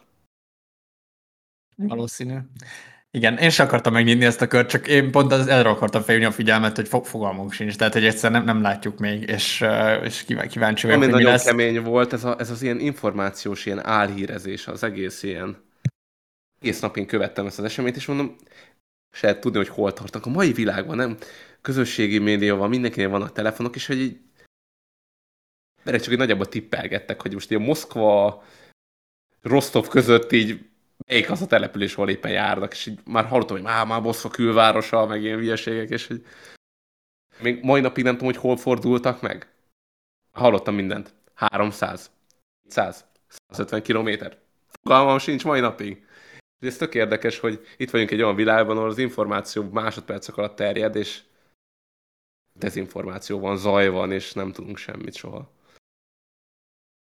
Hát igen, igen, tehát, minél, tehát ez, az, ez végül is egy ilyen trade-off, hogy minél nagyobb a mennyisége az infónak, annál minőségtelenebb az információs hullám, tehát annál zajosabb, igen, annál nehezebb elérni, nehezebb fine-tune-olni, ez nem, angol szavakat fogok használni mostantól, de hogy nem mindegy, szóval, hogy ez, ez így van. Finom ez hangolás, egyet, megvan erre a jó szó. Finom hangolni, jaj, de jó, úristen, hát ez a szóval magyar jobban is csodálatos. Úgy tényleg szebb, esküszöm szebb, nagyon szép a finom hangolás, ez gyönyörű. Gyönyörű. Na, ö, jó. Viszont mi lenne, vagy mit szóltok, ha... Finomra beszél... hangolnánk ezt a beszélgetést, és beszélgetnénk értelmesebb kérdésekről. Igen, mi lenne, hogyha beszélgetnénk arról, hogy a Zene Akadémia, ez, ez így milyen, ez így jó, meg hogy, meg, hogy, meg hogy vannak ezek a krúbi zenék, amik olyan gyönyörű, eh, hogy is mondjam, pentatonokat tartalmaznak ilyen szakértésekbe átmennénk, mi lenne, hogyha erről beszélgetnénk. Tehát, na, oké, de nem akarok itt személyeskedni, meg semmi. Csak ki mondjál a témát, én azt már megtetted. Igen, oké, sajnálom, tehát annyit akkor a hallgató kedvéért, hogy ez az egész egy magánbeszélgetésből indul, és, az, és egyszerűen akkora heves vita volt, hogy úgy döntöttünk, hogy beszéljünk erről ilyen érvényesebb szinteken, úgyhogy visszavonom a klubizást, meg a zeneakadémiát, tehát hogy ez, ez most nincs itt, ez csak vicc volt, ez, ez csak egy, egy tudom, egy proliskodás volt, de hogy a kíváncsiság hajt, hogy Csoki, te hogyan fogalmaznád meg ezt a témát, hogy miről fogunk most beszélgetni, hogy tényleg át akartam adni, hogy, hogy, hogy mutass be, mert szerintem valahol így az értelmiségnek a, arról, hogy mi, mi az értelmiség, erről kéne beszélni, de, de gondolom, hogy, hogy itt, itt azért megosztanak a vélemények abból is, hogy erről hogyan lehet beszélni. Na mindegy, átadom a szót. Hát köszönöm. Igazából most sok mindent behoztál, és szerintem a hallgatóink zav- biztos összezavarodtak, úgyhogy akkor én most kezdem Ádámtól és Évától. A magánbeszélgetésünknek tényleg az volt a tárgya, hogy így elmesélem a péntek estémet. Én voltam egy szerintem tök jó programon, amiről egyértelműen látszódott, hogy ez értelmiség számára élvezhető, tehát, hogy valaki olyan számára élvezhető, aki alapvetően analitikusan nyúl egy művészi alkotáshoz, tehát ez már minimum szinten kell ahhoz, hogy, hogy ezt élvezd, ezt az előadást, és ezért tényleg egy ilyen értelmiségi közeg gyűlt össze egy budapesti kocsmában, és meghallgattuk a, Dalszerelő Műhely nevű műsorsorozatnak, a Krubi Szív című számának a, az elemzését. És szerintem ne ebbe menjünk bele, csak ez az igazi, ez, ez intett el a mi dilemmánkat, hogy vajon érvényese a Krubi dalszövegről egy zene akadémikusnak analitikusan beszélni. Vagy nem csak a dalszövegről, magáról a zenéről. Vagy hogy mi történik ilyenkor, ki az értelmiség, vagy mit jelent egyáltalán, hogy ott egy értelmiség, értelmiségi közeg gyűlt össze, és hogy, és hogy gyakorlatilag mi történik akkor, amikor egy ember okoskodik, mi történik akkor, amikor egy szakértő szakért valami témával kapcsolatban, és mi történik akkor, amikor alapvetően egy tudatos kultúrafogyasztó tényleg tudatosan nyúl egy művészeti alkotáshoz, és én ezeket a kérdéseket szeretném egyébként felvetni, és, és igazából nekem erre van egy gondolatom, hogy szerintem mi az értelmiség, hogy szerintem hogyan érdemes hozzányúlni egy művészeti alkotáshoz, meg hogyan nem, meg talán azzal kapcsolatban is van gondolatom, hogy az ott az a konkrét szituáció mi volt, de én arra hívlak most titeket, hogy azt most engedjük el, és hogy beszéljünk egy kicsit arról, szerintem, hogy egy szakértő, amikor szakért, meg akkor, amikor egy értelmiség értelmiségieskedik, ahogy, ahogy ezt már korábban felmerült bennünk, ott mi a minőségi különbség, ti egyiket, másikat hogyan definiálnátok, és látom, hogy Ákos szerintem hozzá akar tenni ehhez a felvezetőhöz, úgyhogy ilyen akkor...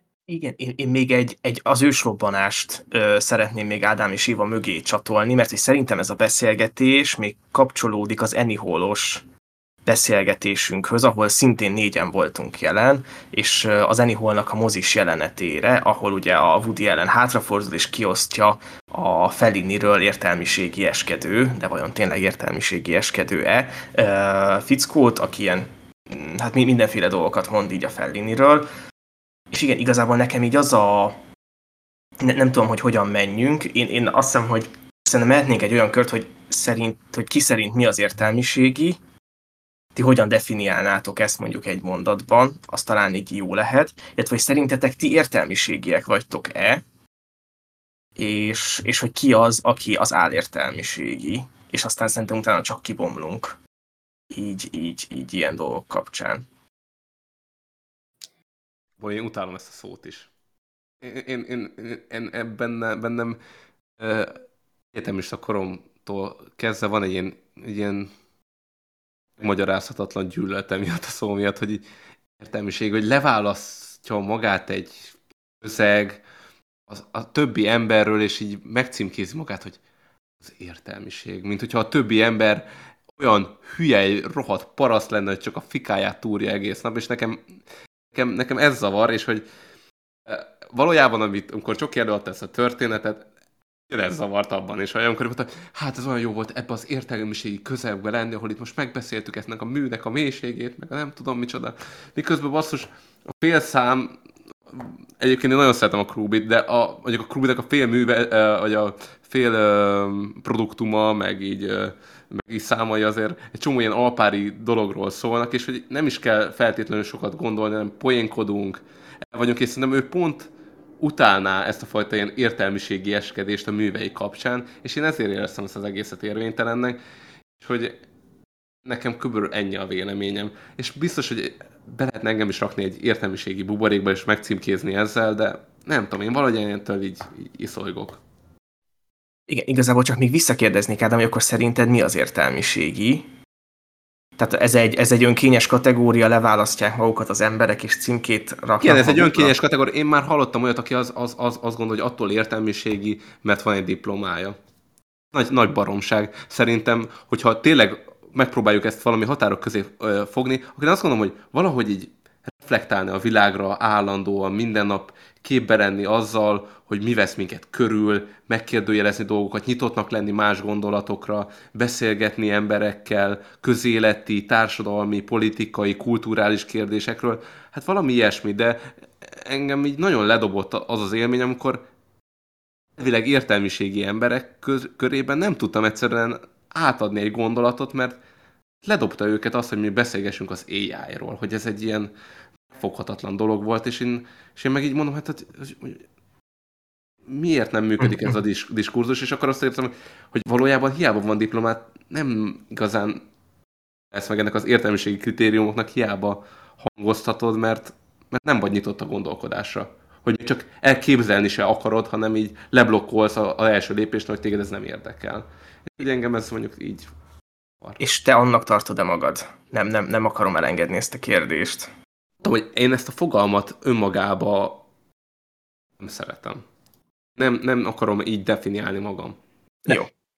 Tehát én akkor, én, én becsatlakoznék ide, mert én azt gondolom, hogy igen, tehát az a nehéz, hogy aki kimondja magáról, hogy ő értelmiségi, és ezt így használja így napi szinten, hogy én egy értelmiségi vagyok, az egy furcsa ember, vagy hogy mondjam, szóval ez nem, nem egy jó dolog. Én nem, nem tartom jó dolognak. És ott már nekem szóval csengő, hogy most ez egy értelmieskedő embere, vagy pedig valóban egy értelmiségi. És nyilván vannak olyan értelmiségek, akik kimondják magukról, hogy értelmiségiek, és nyilván bizonyos helyzetekben ér- értelmes dolog ezt megnevezni, de a legtöbb szerintem ez csak ilyen rongyrázás az intellektusoddal. Nem mondom, hogy én ne csináltam volna ilyeneket a 20-as éveim elején, én azt gondolom, hogy ez egy rossz dolog, tehát hogy ez, ez, egy, ez, ez egy ronyrázás intellektuálisan, ö, ide jutottam mára, és egyébként meg a másik, hogy, hogy én is azt gondolom, hogy, hogy itt nagyon nehéz, tehát hogy, hogy az értelmiséget definiálni kell, akkor akkor nagyon nehéz, mert vannak ez, sok ilyen szó van, mint az ért, amiben az ért benne van, például a szakértő, ugye? És én azt gondolom, hogy, hogy az értelmiségi, az igazi, tényleg az az autentikus értelmiségi identitás, az abban különül el például a szakértéstől, hogy, hogy képes, hogy is mondjam, hétköznapi dolgokra, hétköznapi nyelven reflektálni, a hétköznapi megélések által, és, és, egyszerűen, és egyszerűen nem akarja túlbonyolítani, és képes dolgokat, hogy is mondjam, az ilyen szakzsargon definícióin kívül is értelmezni, és hogy én régen, én beismerem, én egy álértelmiségi karaktert hoztam, vagy egy ilyen értelmiségi eskedő szakértő karaktert, mert mindenre kerestem egy definíciót, mindent megpróbáltam körülírni. Én mostában már szégyellem magam, ha elkezdek definíciókat hozni, mert én azt gondolom, hogy amúgy ez egy nem jó dolog, mert hogy nem az azon a nyelven szólsz így az emberekhez, ahogyan az valójában érthető, és hogy ezzel igazából te neked annyi célod van, a komplexusaidból ered. Annyi célod van, hogy te most felvágjál, hogy te egy nagy ember vagy. Ha, ha, ha te valóban információt akarsz átadni, és valóban emberekhez akarsz szólni, akkor igenis neked egy, az az értelmiségi attitűd, hogy van önálló gondolatod, vannak reflexióid a világról, és át tudod adni azt azon a nyelven, ami a széles közönségnek szól. És én innentől definiálok valakit értelmiségének, és ez, ez szerintem egy autentikusabb értelmiségi lét, és akkor ez elhatárolja a szakértősködéstől, elhatárolja az értelmiségieskedéstől, az álértelmiségtől, és én törekszem arra, hogy én egy ilyen autentikus értelmiségi legyek, és ebbe beletartozik az is, hogy ne kezd el magadat autentikus értelmiségének nevezni, szóval innentől ez már egy ilyen paradox helyzet, mert nem is akarom magam így nevezni. A lényeg az, hogy azt akarom, én, én most már feltett szándékom az életben, hogy ne ö, zsargonizáljak folyamatosan, és ha csinálom, akkor meg rosszul érzem magam, mert nyilván nehéz ezt levetközni, de szerintem, hogy is mondjam, az a szakmáthoz tartozik. Ha elkezdesz zsargonokkal meg, az, az ahhoz tartozik. Ö, c- mit te, meséld el az egyetemen, tanítsad, tényleg, ezek tök jó, tehát oktatóként szerintem teljesen legít. De hogyha te a közhöz szólsz, a publikumhoz, akkor nem, nem ez az attitűd a helyes. Én ezt gondolom. És és na mindegy, ennek még egy csomó íze van, meg ilyen kis, kis szelete. Ö, nyilván ebben egy ilyen elit kritikusság is benne van, és, és utálom például a művészet elitjét, szörnyű hallgatni ezeket az embereket. Na mindegy, ö, majd még erről, erről akarok beszélni. Jó, hát akkor folytatom. Hát amit én nagyon utálok, az az álnaivitás. Én ezzel indítanék, és elmondom, hogy itt mi a problémám. Az a problémám, hogy az értelmiségi szóhoz nem tudom, hogy a világon hogy van, de hát a magyar politikai hátterünkből egyértelműen következik, hogy nagyon kemény, negatív attribútumok kapcsolódtak. Tehát, hogy egy osztályszintű elkülönítést érzünk benne, egy ilyen magasabb osztályokba nem lehet bejutni, főleg az első generációs értelmiségiek szokták ezt gondolni, vagy ugye ezt hozzuk otthonról, hogy igazából ez egy olyan osztály, aki nem fogad be minket, akiknek van egy ilyen homogén közege, hozzátartozik az, hogy jobbnak gondolják magukat másnál, meg nem tudom, ilyeneket gondolunk az értelmiségi csoportról, de hogy ez így nem igaz. Ez a sztereotípiánk az értelmiségi csoport alu, alatról.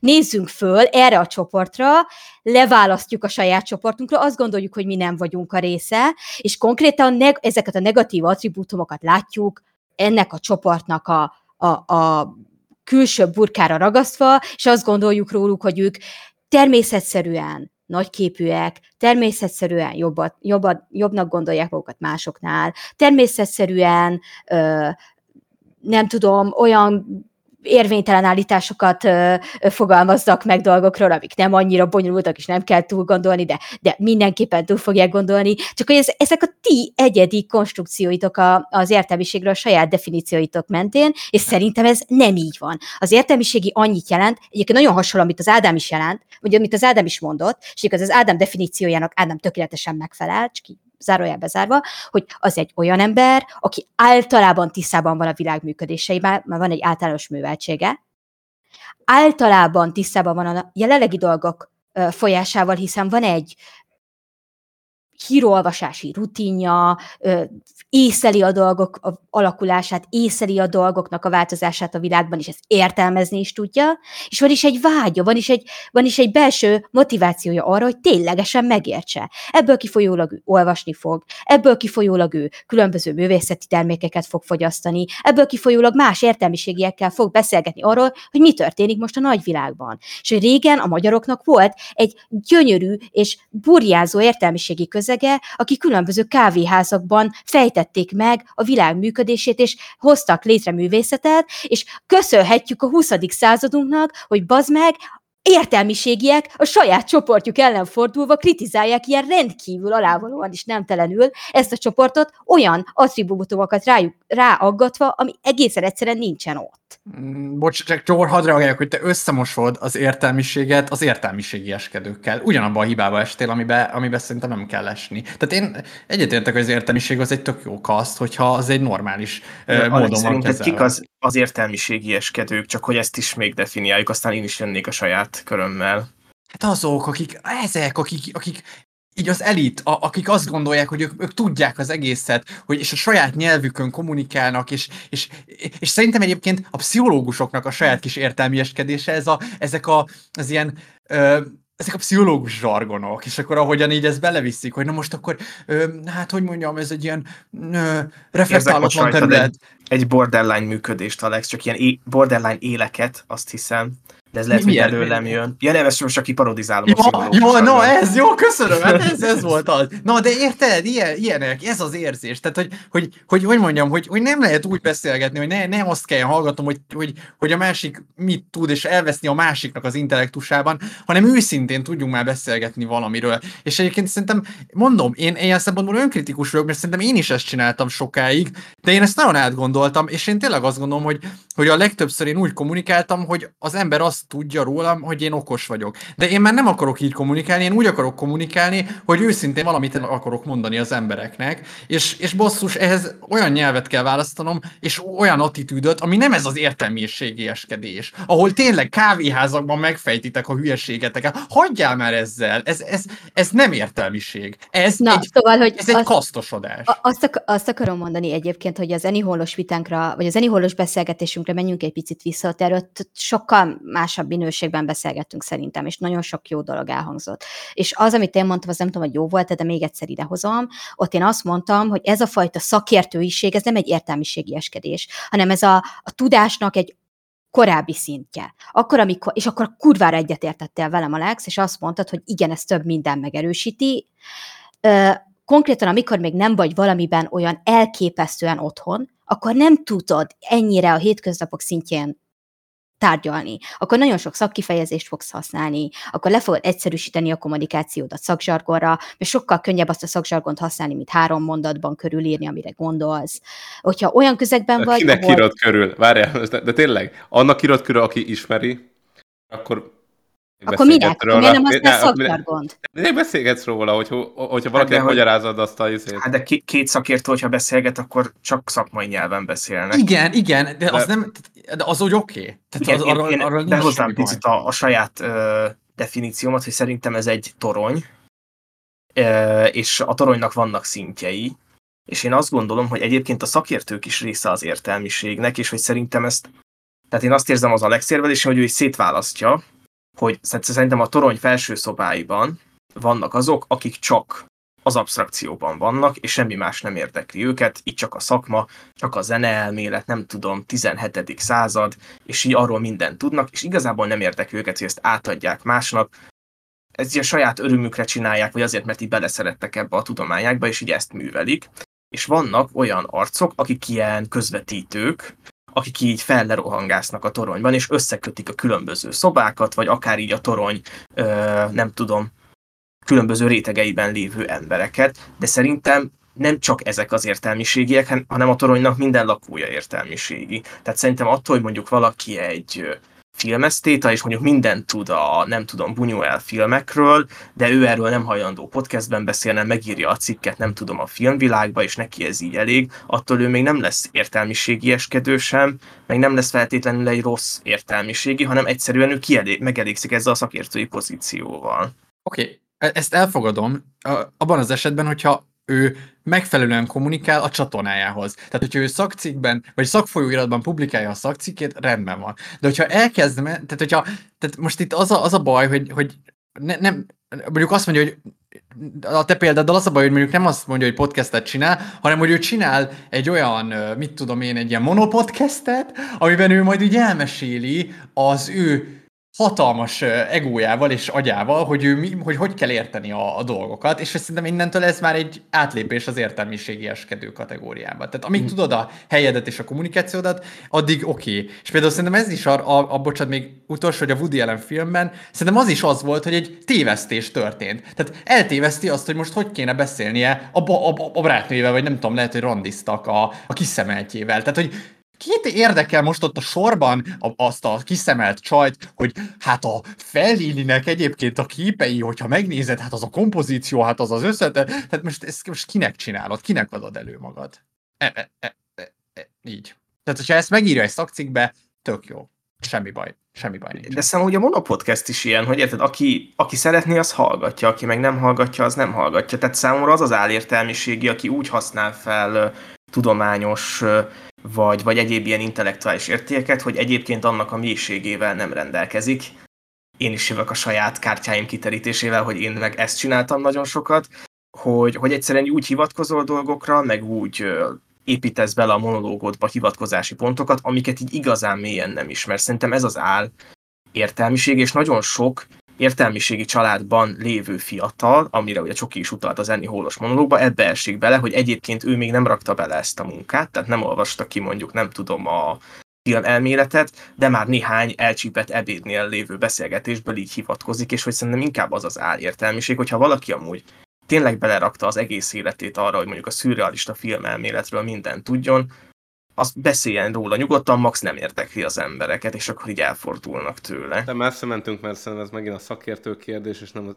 Való az értelmiségének, hogyha már Alexit pedzeget az, hogy milyen sok mindenben benne van az értelem szó, hogy az értelem kereséséről kéne szólni egy értelmiségének a feladatának, hogy megtalálja a dolgoknak a, a magvát, vagy a, a igazát és az érvényét, és nem arról, hogy így fitoktatja az ember a tudását, és, és amúgy szerintem vannak ilyen közegek, ahol, ahol az, ezek az emberek így elhatárolják magukat a, a tömegtől, nekem abszolút egyetemen ilyen élményem volt, a, a Bibó szakkollégiumosok, ők, miután valaki belépett a Bibóba, nem is beszéltél vele, tehát egyszerűen egy ilyen külön vidágba, külön buborékba kerültek, és azt én egy ilyen, mindig egy ilyen elitizmusnak tartottam, és és utálom ezeket a sok beszélgetős műsorok, hogy az értelmiség ezt gondolja, meg azt gondolja. Hát aztán az meg mégiscsak az Orbán Viktor van megszavazva, mert nem foglalkozunk azzal, ami a valódi lényeg, hogy az átlag ember, vagy hogy átlag, érted? Hogy nekik mi a véleménye, mert hogy nem tudom, saját fingunktól vagyunk megrészegülve, én ezt nem szeretem. Egyébként ez a mércém, sose, sose az értelmem, vagy a, a tudásszinten, meg az ikun, meg ezeken a szakértéseken mozdulni. Én pontosan ugyanúgy utálom a, a, a zeneakadémiás szakértőt, aki egy patkány módon, nem tudom, csalja a feleségét, meg veri a gyerekét, mint a prolit is, aki ugyanezt csinálja. És ugyanúgy fel tudok nézni a prolira, aki amúgy izé, és ne hiába röhögsz egyébként, ezt tényleg így gondolom. Nem, csak nagyon vicces volt a, a kép, ami megjelent nem, nem azon nevettem. Hogy akkor, akkor számodra ez a, ez a dolog, ez inkább az erkölcsi dimenzióban de van, hát és nem az értelmi dimenzió. Mindig is így volt, de hogy én ezért nem is tudom, ez az, túl van becsülve ez az értelem, ez az ilyen, mint hogyha ezzel csak így valakik rendelkezhetnének, és hogy hogy jaj, az okos ember, ő biztos, hogy jól tudja, aztán nem biztos, hogy jól tudja. Ugyanezt tudta. Ezzel utálom mondja én a Balog Leventét is. Tehát nekem is sok minden összejön ennek kapcsán. A Balog Levente és ez a, jaj, az üzletember, ah, mekkor megcsinálta a pénzt, hát biztos kurva okos. Az meg, Jó, de Balog Levente nyilvánvalóan nagyon okos, tehát most ezt tegyük Igen, de hogy nekem, nekem nagyon sok minden kapcsán van ez a túl van misztifikálva valami, ami egyébként nem olyan feltétlenül lehetetlen dolog, megtörténik Jó, ha... emberekkel, és hogy egy csomó más aspektusa van az életnek, amit én sokkal nagyobb dolognak tartom, és nem kötődik vagyonhoz, vagy tudásszinthez, hanem csak egyszerűen ahhoz, hogy az emberek meg tudnak hozni nehéz döntéseket az életeikben, vagy életükben, nem tudom. De én ezt így elfogadom, azt hiszem, szóval én ezzel egy kiegyezek, hogy akkor neked ez fontos, csak az értelmiség nem ilyen szempontból nem, nem fontos. De akkor az értelmiségiek is lehetnek jó emberek. Lehetnek meg, tényleg az, az, amikor arról van szó, hogy így értelmiségi vagyok, vagy ilyesmi, én abszolút érzem abban azt a fajta, mint hogyha ez különítene el téged a többi embertől, és emelnek ki. Pedig hogy te, neked jobb lehetőséged volt a tanulásra, vagy ilyenek, a leginkább független tényező. Igen, meg engem amúgy még az is zavar, hogy az értelmiséggel mindig a státusz jön, meg mindig, hogy tényleg elnevezed magad értelmiségének, meg izé, de hogy olyan az értelmiség, akkor miért nem egy felelősség kérdés, hogy te felelős vagy azért a, azért, amit mondasz, vagy ahogyan közvetítesz. Nem tudom, most Ákos itt a toronyról még gondolkodtam, de de mégiscsak valahogy én, én, én azt érzem, hogy az értelmiséginek csak annak a karakternek kell lennie, aki mászkál, és hogy a többi az meg maradjon a szakértő, mert az értelmiség felelősséggel tartozik azért az értelemért, amivel rendelkezik, és hogy ő ezt mindenképpen szeretné a kultúrába beforgatni. Tehát, hogy innentől lesz ő értelmiségi. Én, én arra gondolok, hogy itt lehet kifelé élni, úgymond, meg befelé élni, eh, ahogy így Jung is szokott fogalmazni, tehát hogy így lehet így a közvetítésre feküdni, meg arra, hogy, hogy elmerülj a szakértelemben, és hogy szerintem ezek ilyen zsetonok, és ilyen arányokat lehet felállítani. És én azt gondolom, hogy ha valaki azt mondja, hogy ő 90 zsetont rak arra, hogy ő elmerül a szakértelemben, és ő mindent tudni fog, nem tudom, a 14. századi hajó, hajók formáiról, az igazából felelős séggel tartozik a történelem, meg a tudomány iránt, amit művel. És ezt nem, nem muszáj neki közvetítenie, majd lesz valaki, aki elolvassa az ő cikkét, és így nem tudom, csinál ebből egy tök jó videó eszét, hogy azért hajózott az egyik ország jobban, mint a másik, mert hogy jobb hajóformáik voltak, de hogy, hogy önmagában nem kell neked mindent megcsinálnod, hanem lehetsz te úgy értelmiségi, hogy, hogy inkább uh, így el vagy foglalva a kis szobádban, és lehetsz úgy, hogy igazából egy világokat kötsz össze. Az biztos, hogy, hogy a hatalommal nem szabad visszaélni. Tehát attól, hogy te mindent tudsz a hajók formájáról, még nem leszel önmagában jó ember, és hatalmas ember sem leszel, szóval ez így Igen, és megint oda jutottunk vissza, hogy már megint ez a probléma, hogy olyan értékeket kevertek bele az értelmiségibe, és most Alex, te meg egy olyan értéket nem kevertél bele az értelmiségibe, amibe, ami egyébként szerintem a szerves része. Tehát, hogy igen, az értelmiségi ez egy csoportosító szó. Tehát, hogy egy olyan uh, tulajdonság, ami alá tartoznak emberek, és más emberek meg nem. De hogy ilyen rengeteg van, és nem értem, hogy ez speciál, egyébként tudom, de értem, hogy miért, azért, mert olyan ö, tartalom elemek tartoznak hozzá a fejetekben, amik negatívak, és azt gondoljátok, hogy akkor ez így egy negatív csoportosító, de hogy ez nem egy, ob, nem egy objektív igazság, tehát az értelmiségire tízezer különböző definíciót lehet hozni. Az a baj, hogy össze-vissza rángatta az utóbbi évtizedekben a média, a különböző véleményformáló gondolkodók, de hogyha mondjuk csak a puzséri értelmiségből indulunk ki, hogy az az ember, aki mindenhez kritikusan áll, mindenről megpróbál beszélni, minden, megpróbálja felfejteni a dolgok értelmét és érvényességét, amit az előbb mondtál, Ádám, akkor alapvetően ez egy nem egy rossz pozíció, és azt is akarom mondani, Alex, hogy te felelősséggel tartozik. A tudásnak van felelőssége, hogy ne lenne. És hogy amit az Ákos az előbb mondott, ez szerintem egy elképesztően fontos dolog, hogy a, hogy szerintem nem csak, a, nem csak a tudományossággal kapcsolatban van ö, felelőssége annak az embernek, aki képes a 19. századi hajó formáknak az összes ö, dolgát megtanulni. Politikai felelőssége is van. Minden embernek, aki képes, magas, komplex gondolkodásra van felelőssége abban, hogy felismerje az éppen aktuálisan zajló események mögött álló tényezőket, és hogy ne lehessen átbaszni. Tehát az, hogy egy ö, ö, értitek, egy magas komplexitás szinten reflektáló és gondolkodó embert ne lehessen propagandával átbaszni, az szerintem egy ilyen minimum, fel, minimum elvárás, és hogyha nem rak bele ebbe energiát, akkor ő egy felelősség, tehát hogy ott az ő felelősségével probléma van. De, de, de Csoki, abban én annyit értek veled, hogy akkor tényleg az értelmiséget lehet pozitívan érteni, csak én pont azt kísérlem meg, hogy különítsük már el azt, ami valóban az értelmiség, és ami valóban pozitív, és hogy ilyen szempontból igen, tehát hogy mondjuk most ez egy új vetület, amit behoztál itt a politikával, hogy igen, én valahol amúgy ezt is gondolom, hogy, hogy aki aki egy értelmiségi, és, és hogyha tényleg akarjuk, hogy társadalmilag ez a szó jelentsen még valamit, meg funkcionáljon, akkor annak igenis a kultúráért van felelőssége, a politikáért, és azért van felelőssége, hogy egy jobb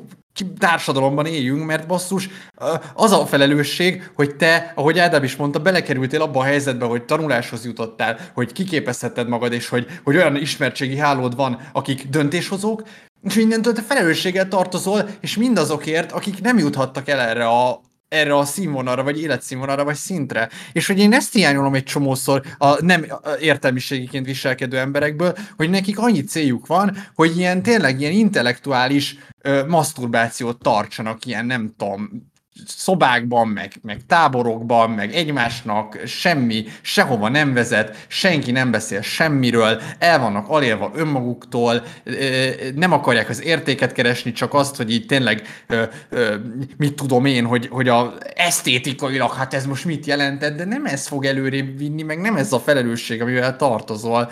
Én valahol ezt érzem, tehát, hogy de akkor a 14. századi hajóformákról doktorit írni, akkor az nem jó dolog. De, de Mert nem hogy igazából... De, de nem azt mondom, vagy, hogy vagy, nem hogy, jó hogy dolog, akkor nem, nem vagy értelmiségi. A te olvasatodban. Az én olvasatomban nem ez definiálja az értelmiségi létedet. Tehát, hogy az én olvasatomban ez definiál téged, mint egy tudóst. Én fel tudok nézni mint egy tudós, meg nyilván én is, hogy mondjam, rengeteget olvasok a, a humán emlékezetről, meg a hipokampusz entorinális kérgének a mit tudom én, melyik ö, izé, molekuláris rétegéről. Nem ettől vagyok értelmiségi, hogyha az vagyok. Én nem ettől akarok az lenni, ettől tudós aha, vagyok. Ettől egy tök jó tudós leszek. Remélem. Uh-huh. Azt akarok remélem.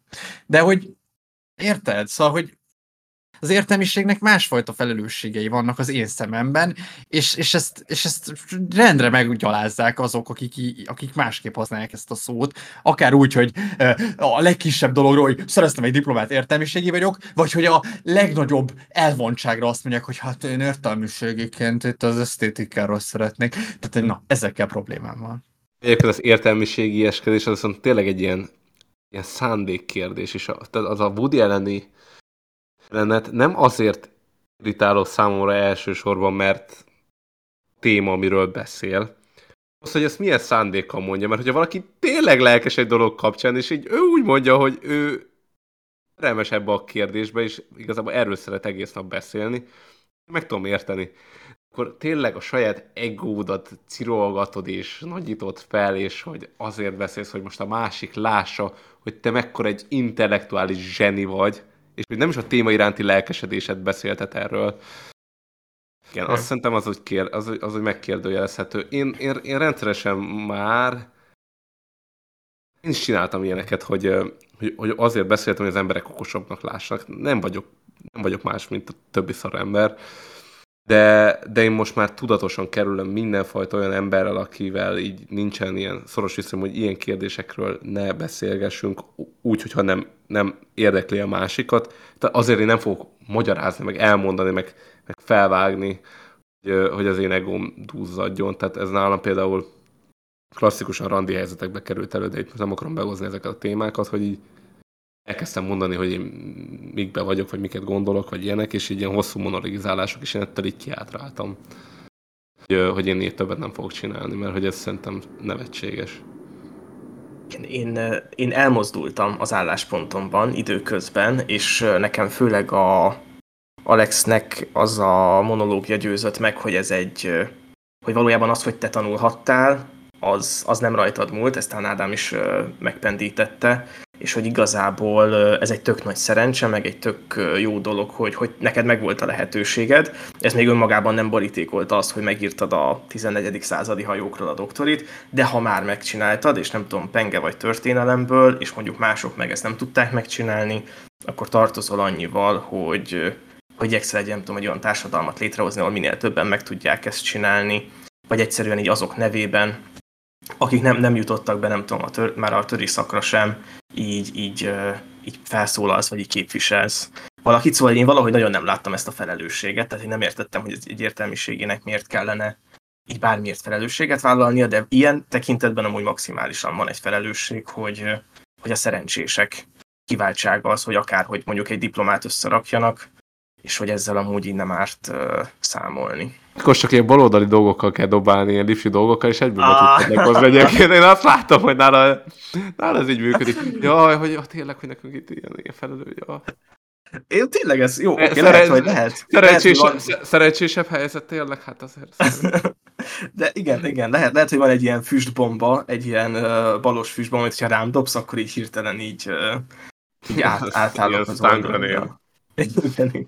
Na, viszont akkor, hogyha már így egyetértünk a felelősségében az értelmiségi osztálynak, akkor, akkor azt szeretném így megerősíteni, hogy én nem véletlenül gondolkodok az értelmiségi csoportra pozitívan. Azért, mert hogyha pozitívan gondolsz rájuk, és olyan embereket asszociálsz oda, akik képesek átlátni a szitán, képesek átlátni folyamatokat, képesek felelősen döntést hozni, és utána hozzátársítod azt, hogy egyébként nekik felelősségük is van, akkor igazából megképzel egy olyan mobilizálható dolgok változásáért felelősséget vállalni tudó és drive tudó csoportot, akik igazából a társadalmi változásokat tudják hajtani. És én mindig így tekintettem az értelmiségi csoportra. És nekem nem voltak benne ezek a negatív attribútumok, amikkel folyamatosan itt izéit dobálóztatok az elején. Nem én is csak értettem. Azt kérdezem, csak egy ebbe a kis szűrőbe. Hány morzsaszem van?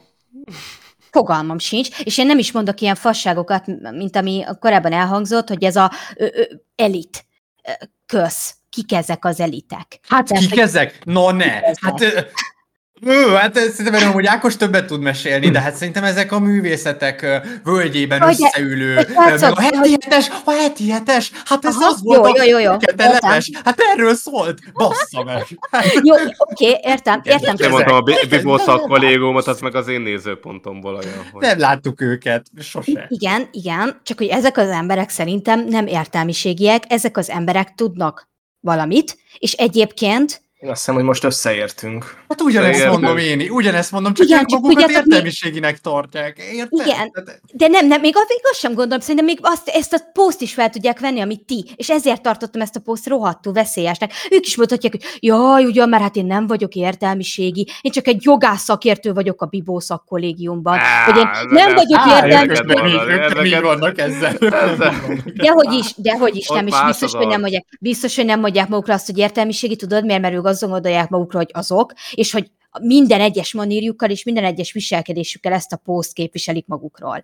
És hogy szerintem egy igazi értelmiségi az nem kell, hogy minden egyes pózában ezt a, ezt a dolgot képviselje. Egyszer mondtam az Alexnak, vagy nem tudom, hogy kinek mondtam, és tudom, hogy hol, de azt mondtam egyszer, hogy szerintem egy igazi értelmiségi hiába olvas Proustot, hiába olvas, nem tudom, hiába művelődik a legmélyebb, legkomplexebb művészeti és kulturális dolgokon, és érti is esetleg, de hogy kirakhat csöcsös posztert a falára, ha neki az tetszik. Mert nem kell védenie, nem kell félteni az értelmiségi státuszát, mert hogy neki igazi élő értő kapcsolata van a művészetekkel, a tudományokkal, meg úgy általában a világ működésével. És hogy megteheti azt, hogy proli, megteheti azt, hogy ordibál egy kocsmában, megteheti azt, hogy ö, nem tudom, ö, borzasztóan alávaló szar kategóriás filmeket néz mondjuk a ö, Egyébként én őszintén azt gondolom, hogy ezeknél amúgy valójában nem lehet értelmiség, hogy ezeket nem végzed el egyébként. Hogy akkor abban megegyeztetünk, hogy, hogy az értelmiség jelenthet egy pozitív csoportot, és jelentenie kell, de ehhez én tényleg azt gondolom, hogy, hogy egyszerűen meg kell különböztetni, és, és egyszerűen ki kell mondani azt, hogy kik azok, akik visszajönnek az értelmiségi státuszukkal, vagy egyáltalán azzal, hogy magukat értelmiségének tekintik, és én ezeket próbálom megnevezni, és, és lehet, hogy ettől úgy hangzik, hogy én mm, lenézem magát az értelmiséget, vagy, vagy negatívnak gondolom.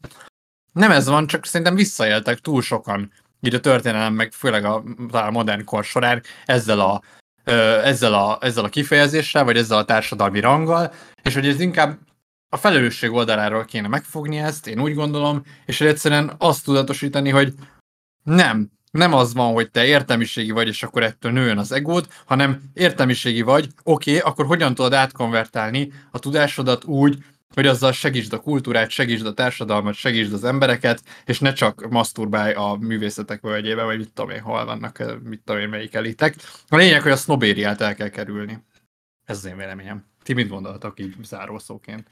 Ha, ha zár, zárót kell mondani, akkor én azt mondanám, hogy valóban van az értelmiségnek felelőssége, nem, nem csak a tudomány ág felé, hanem valamilyen formában a társadalom felé. Én nem gondolom azt, hogy mindenkinek nem tudom, cikket kell írni, vagy podcastet kell csinálni, de hogy valami gesztust kell tenni, akár egy előadást megtartani, akár a dalszerelő műhelyét megszervezni, hogy valami kapcsolat legyen a, a laikusok, vagy így a kívülállók és, és közte, Szóval ebben így abszolút egyet tudok érteni. Én amellett kiállnék, hogy attól, hogy valaki mondjuk egy elit szinten űz, akár egy tudományt, akár egy művészetet, akár bármi mást, még önmagában nem azt jelenti, hogy ő egy ilyen egoista és egy ilyen szörnyű ember lenne. Tehát, hogy szerintem vannak jó arcok a Zeneakadémián, akik amúgy nincsenek elszállva maguktól, én ezt így el tudom képzelni. Tehát én vagyok a, a naív és optimista szélén ennek a csapatnak, azt hiszem sok esetben beszélgessünk, és legyünk jó emberek.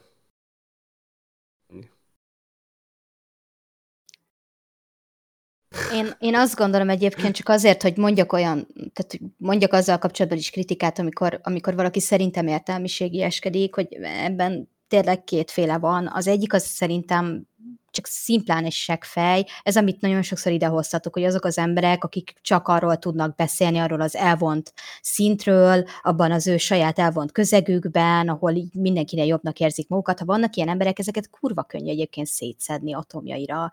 Tehát, hogy ezek az emberek azok, akik, hogyha elhangzik egy erősebb állítás, akkor halára váltani, izé elfordulnak tőled, és kivonulnak a terembe. Tehát, hogy ilyen embereket gyakorlatilag alig találkozom.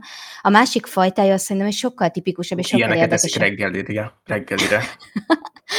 szóval, hogy és sokkal tipikusabb és sokkal érdekesebb jelenség az, amikor, a, amikor az amikor tudással nem rendelkező emberek, az interneten rengeteg ilyen van fórumokon, meg például Discord, a Discord szervereken, gondolnak valamit a világra, ami teljesen oké, okay, és hallgatnak mondjuk valami szakma specifikus dolgot, mondjuk a politikáról, vagy a történelemről, vagy a kultúráról, és egészen egyszerűen nincsen meg nekik az az általános tudásuk, hogy rendszerbe tudják tenni ezeket az információkat. Nem tudom, hogy láttatok-e ilyet. És hogy ezért megvan az a tudásuk, mondjuk tipikus, ilyen nagyon borzasztó rasszista dolgok szoktak ebből kijönni, hogy megvan az a tudásuk, hogy a IQ teszteken magasabb IQ pont jön ki a fehér embereknek, mint a feketéknek.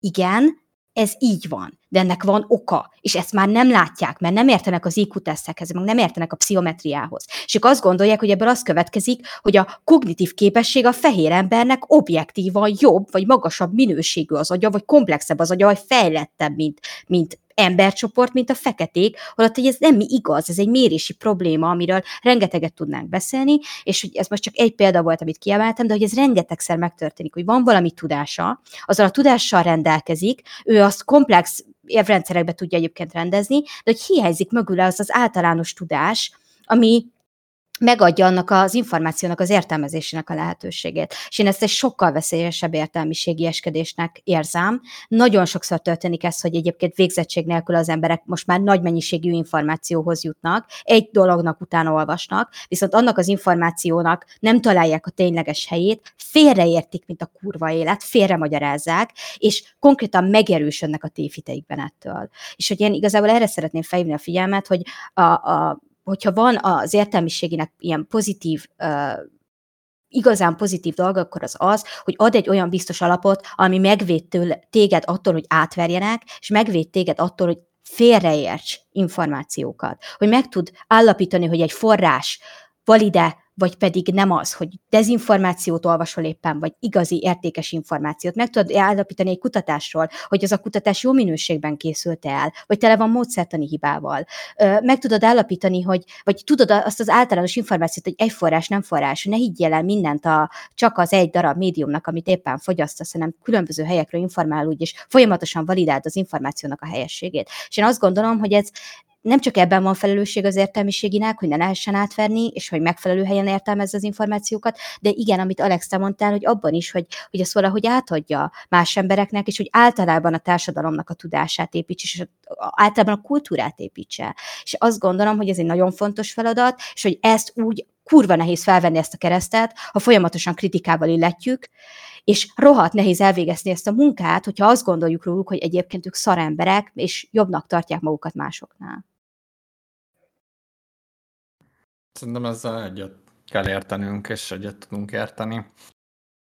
Jó, hát ez volt a kulturális szakadék, tehát itt szó volt mindenféle aktuális dolgokról, arról, hogy mire, miről viccelünk, arról, hogy miért tartunk ott, ahol tartunk a dezinformációk terén, és arról, hogy mit jelent értelmiségének lenni. Szerintem ez kemény volt estére.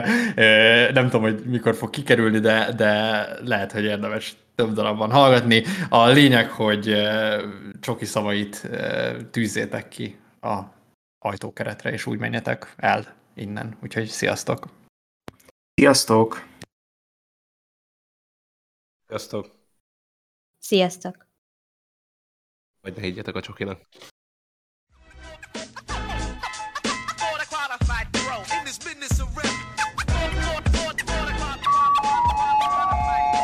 Köszöntjük tisztelt utasainkat! A következő megálló kulturális szakadék.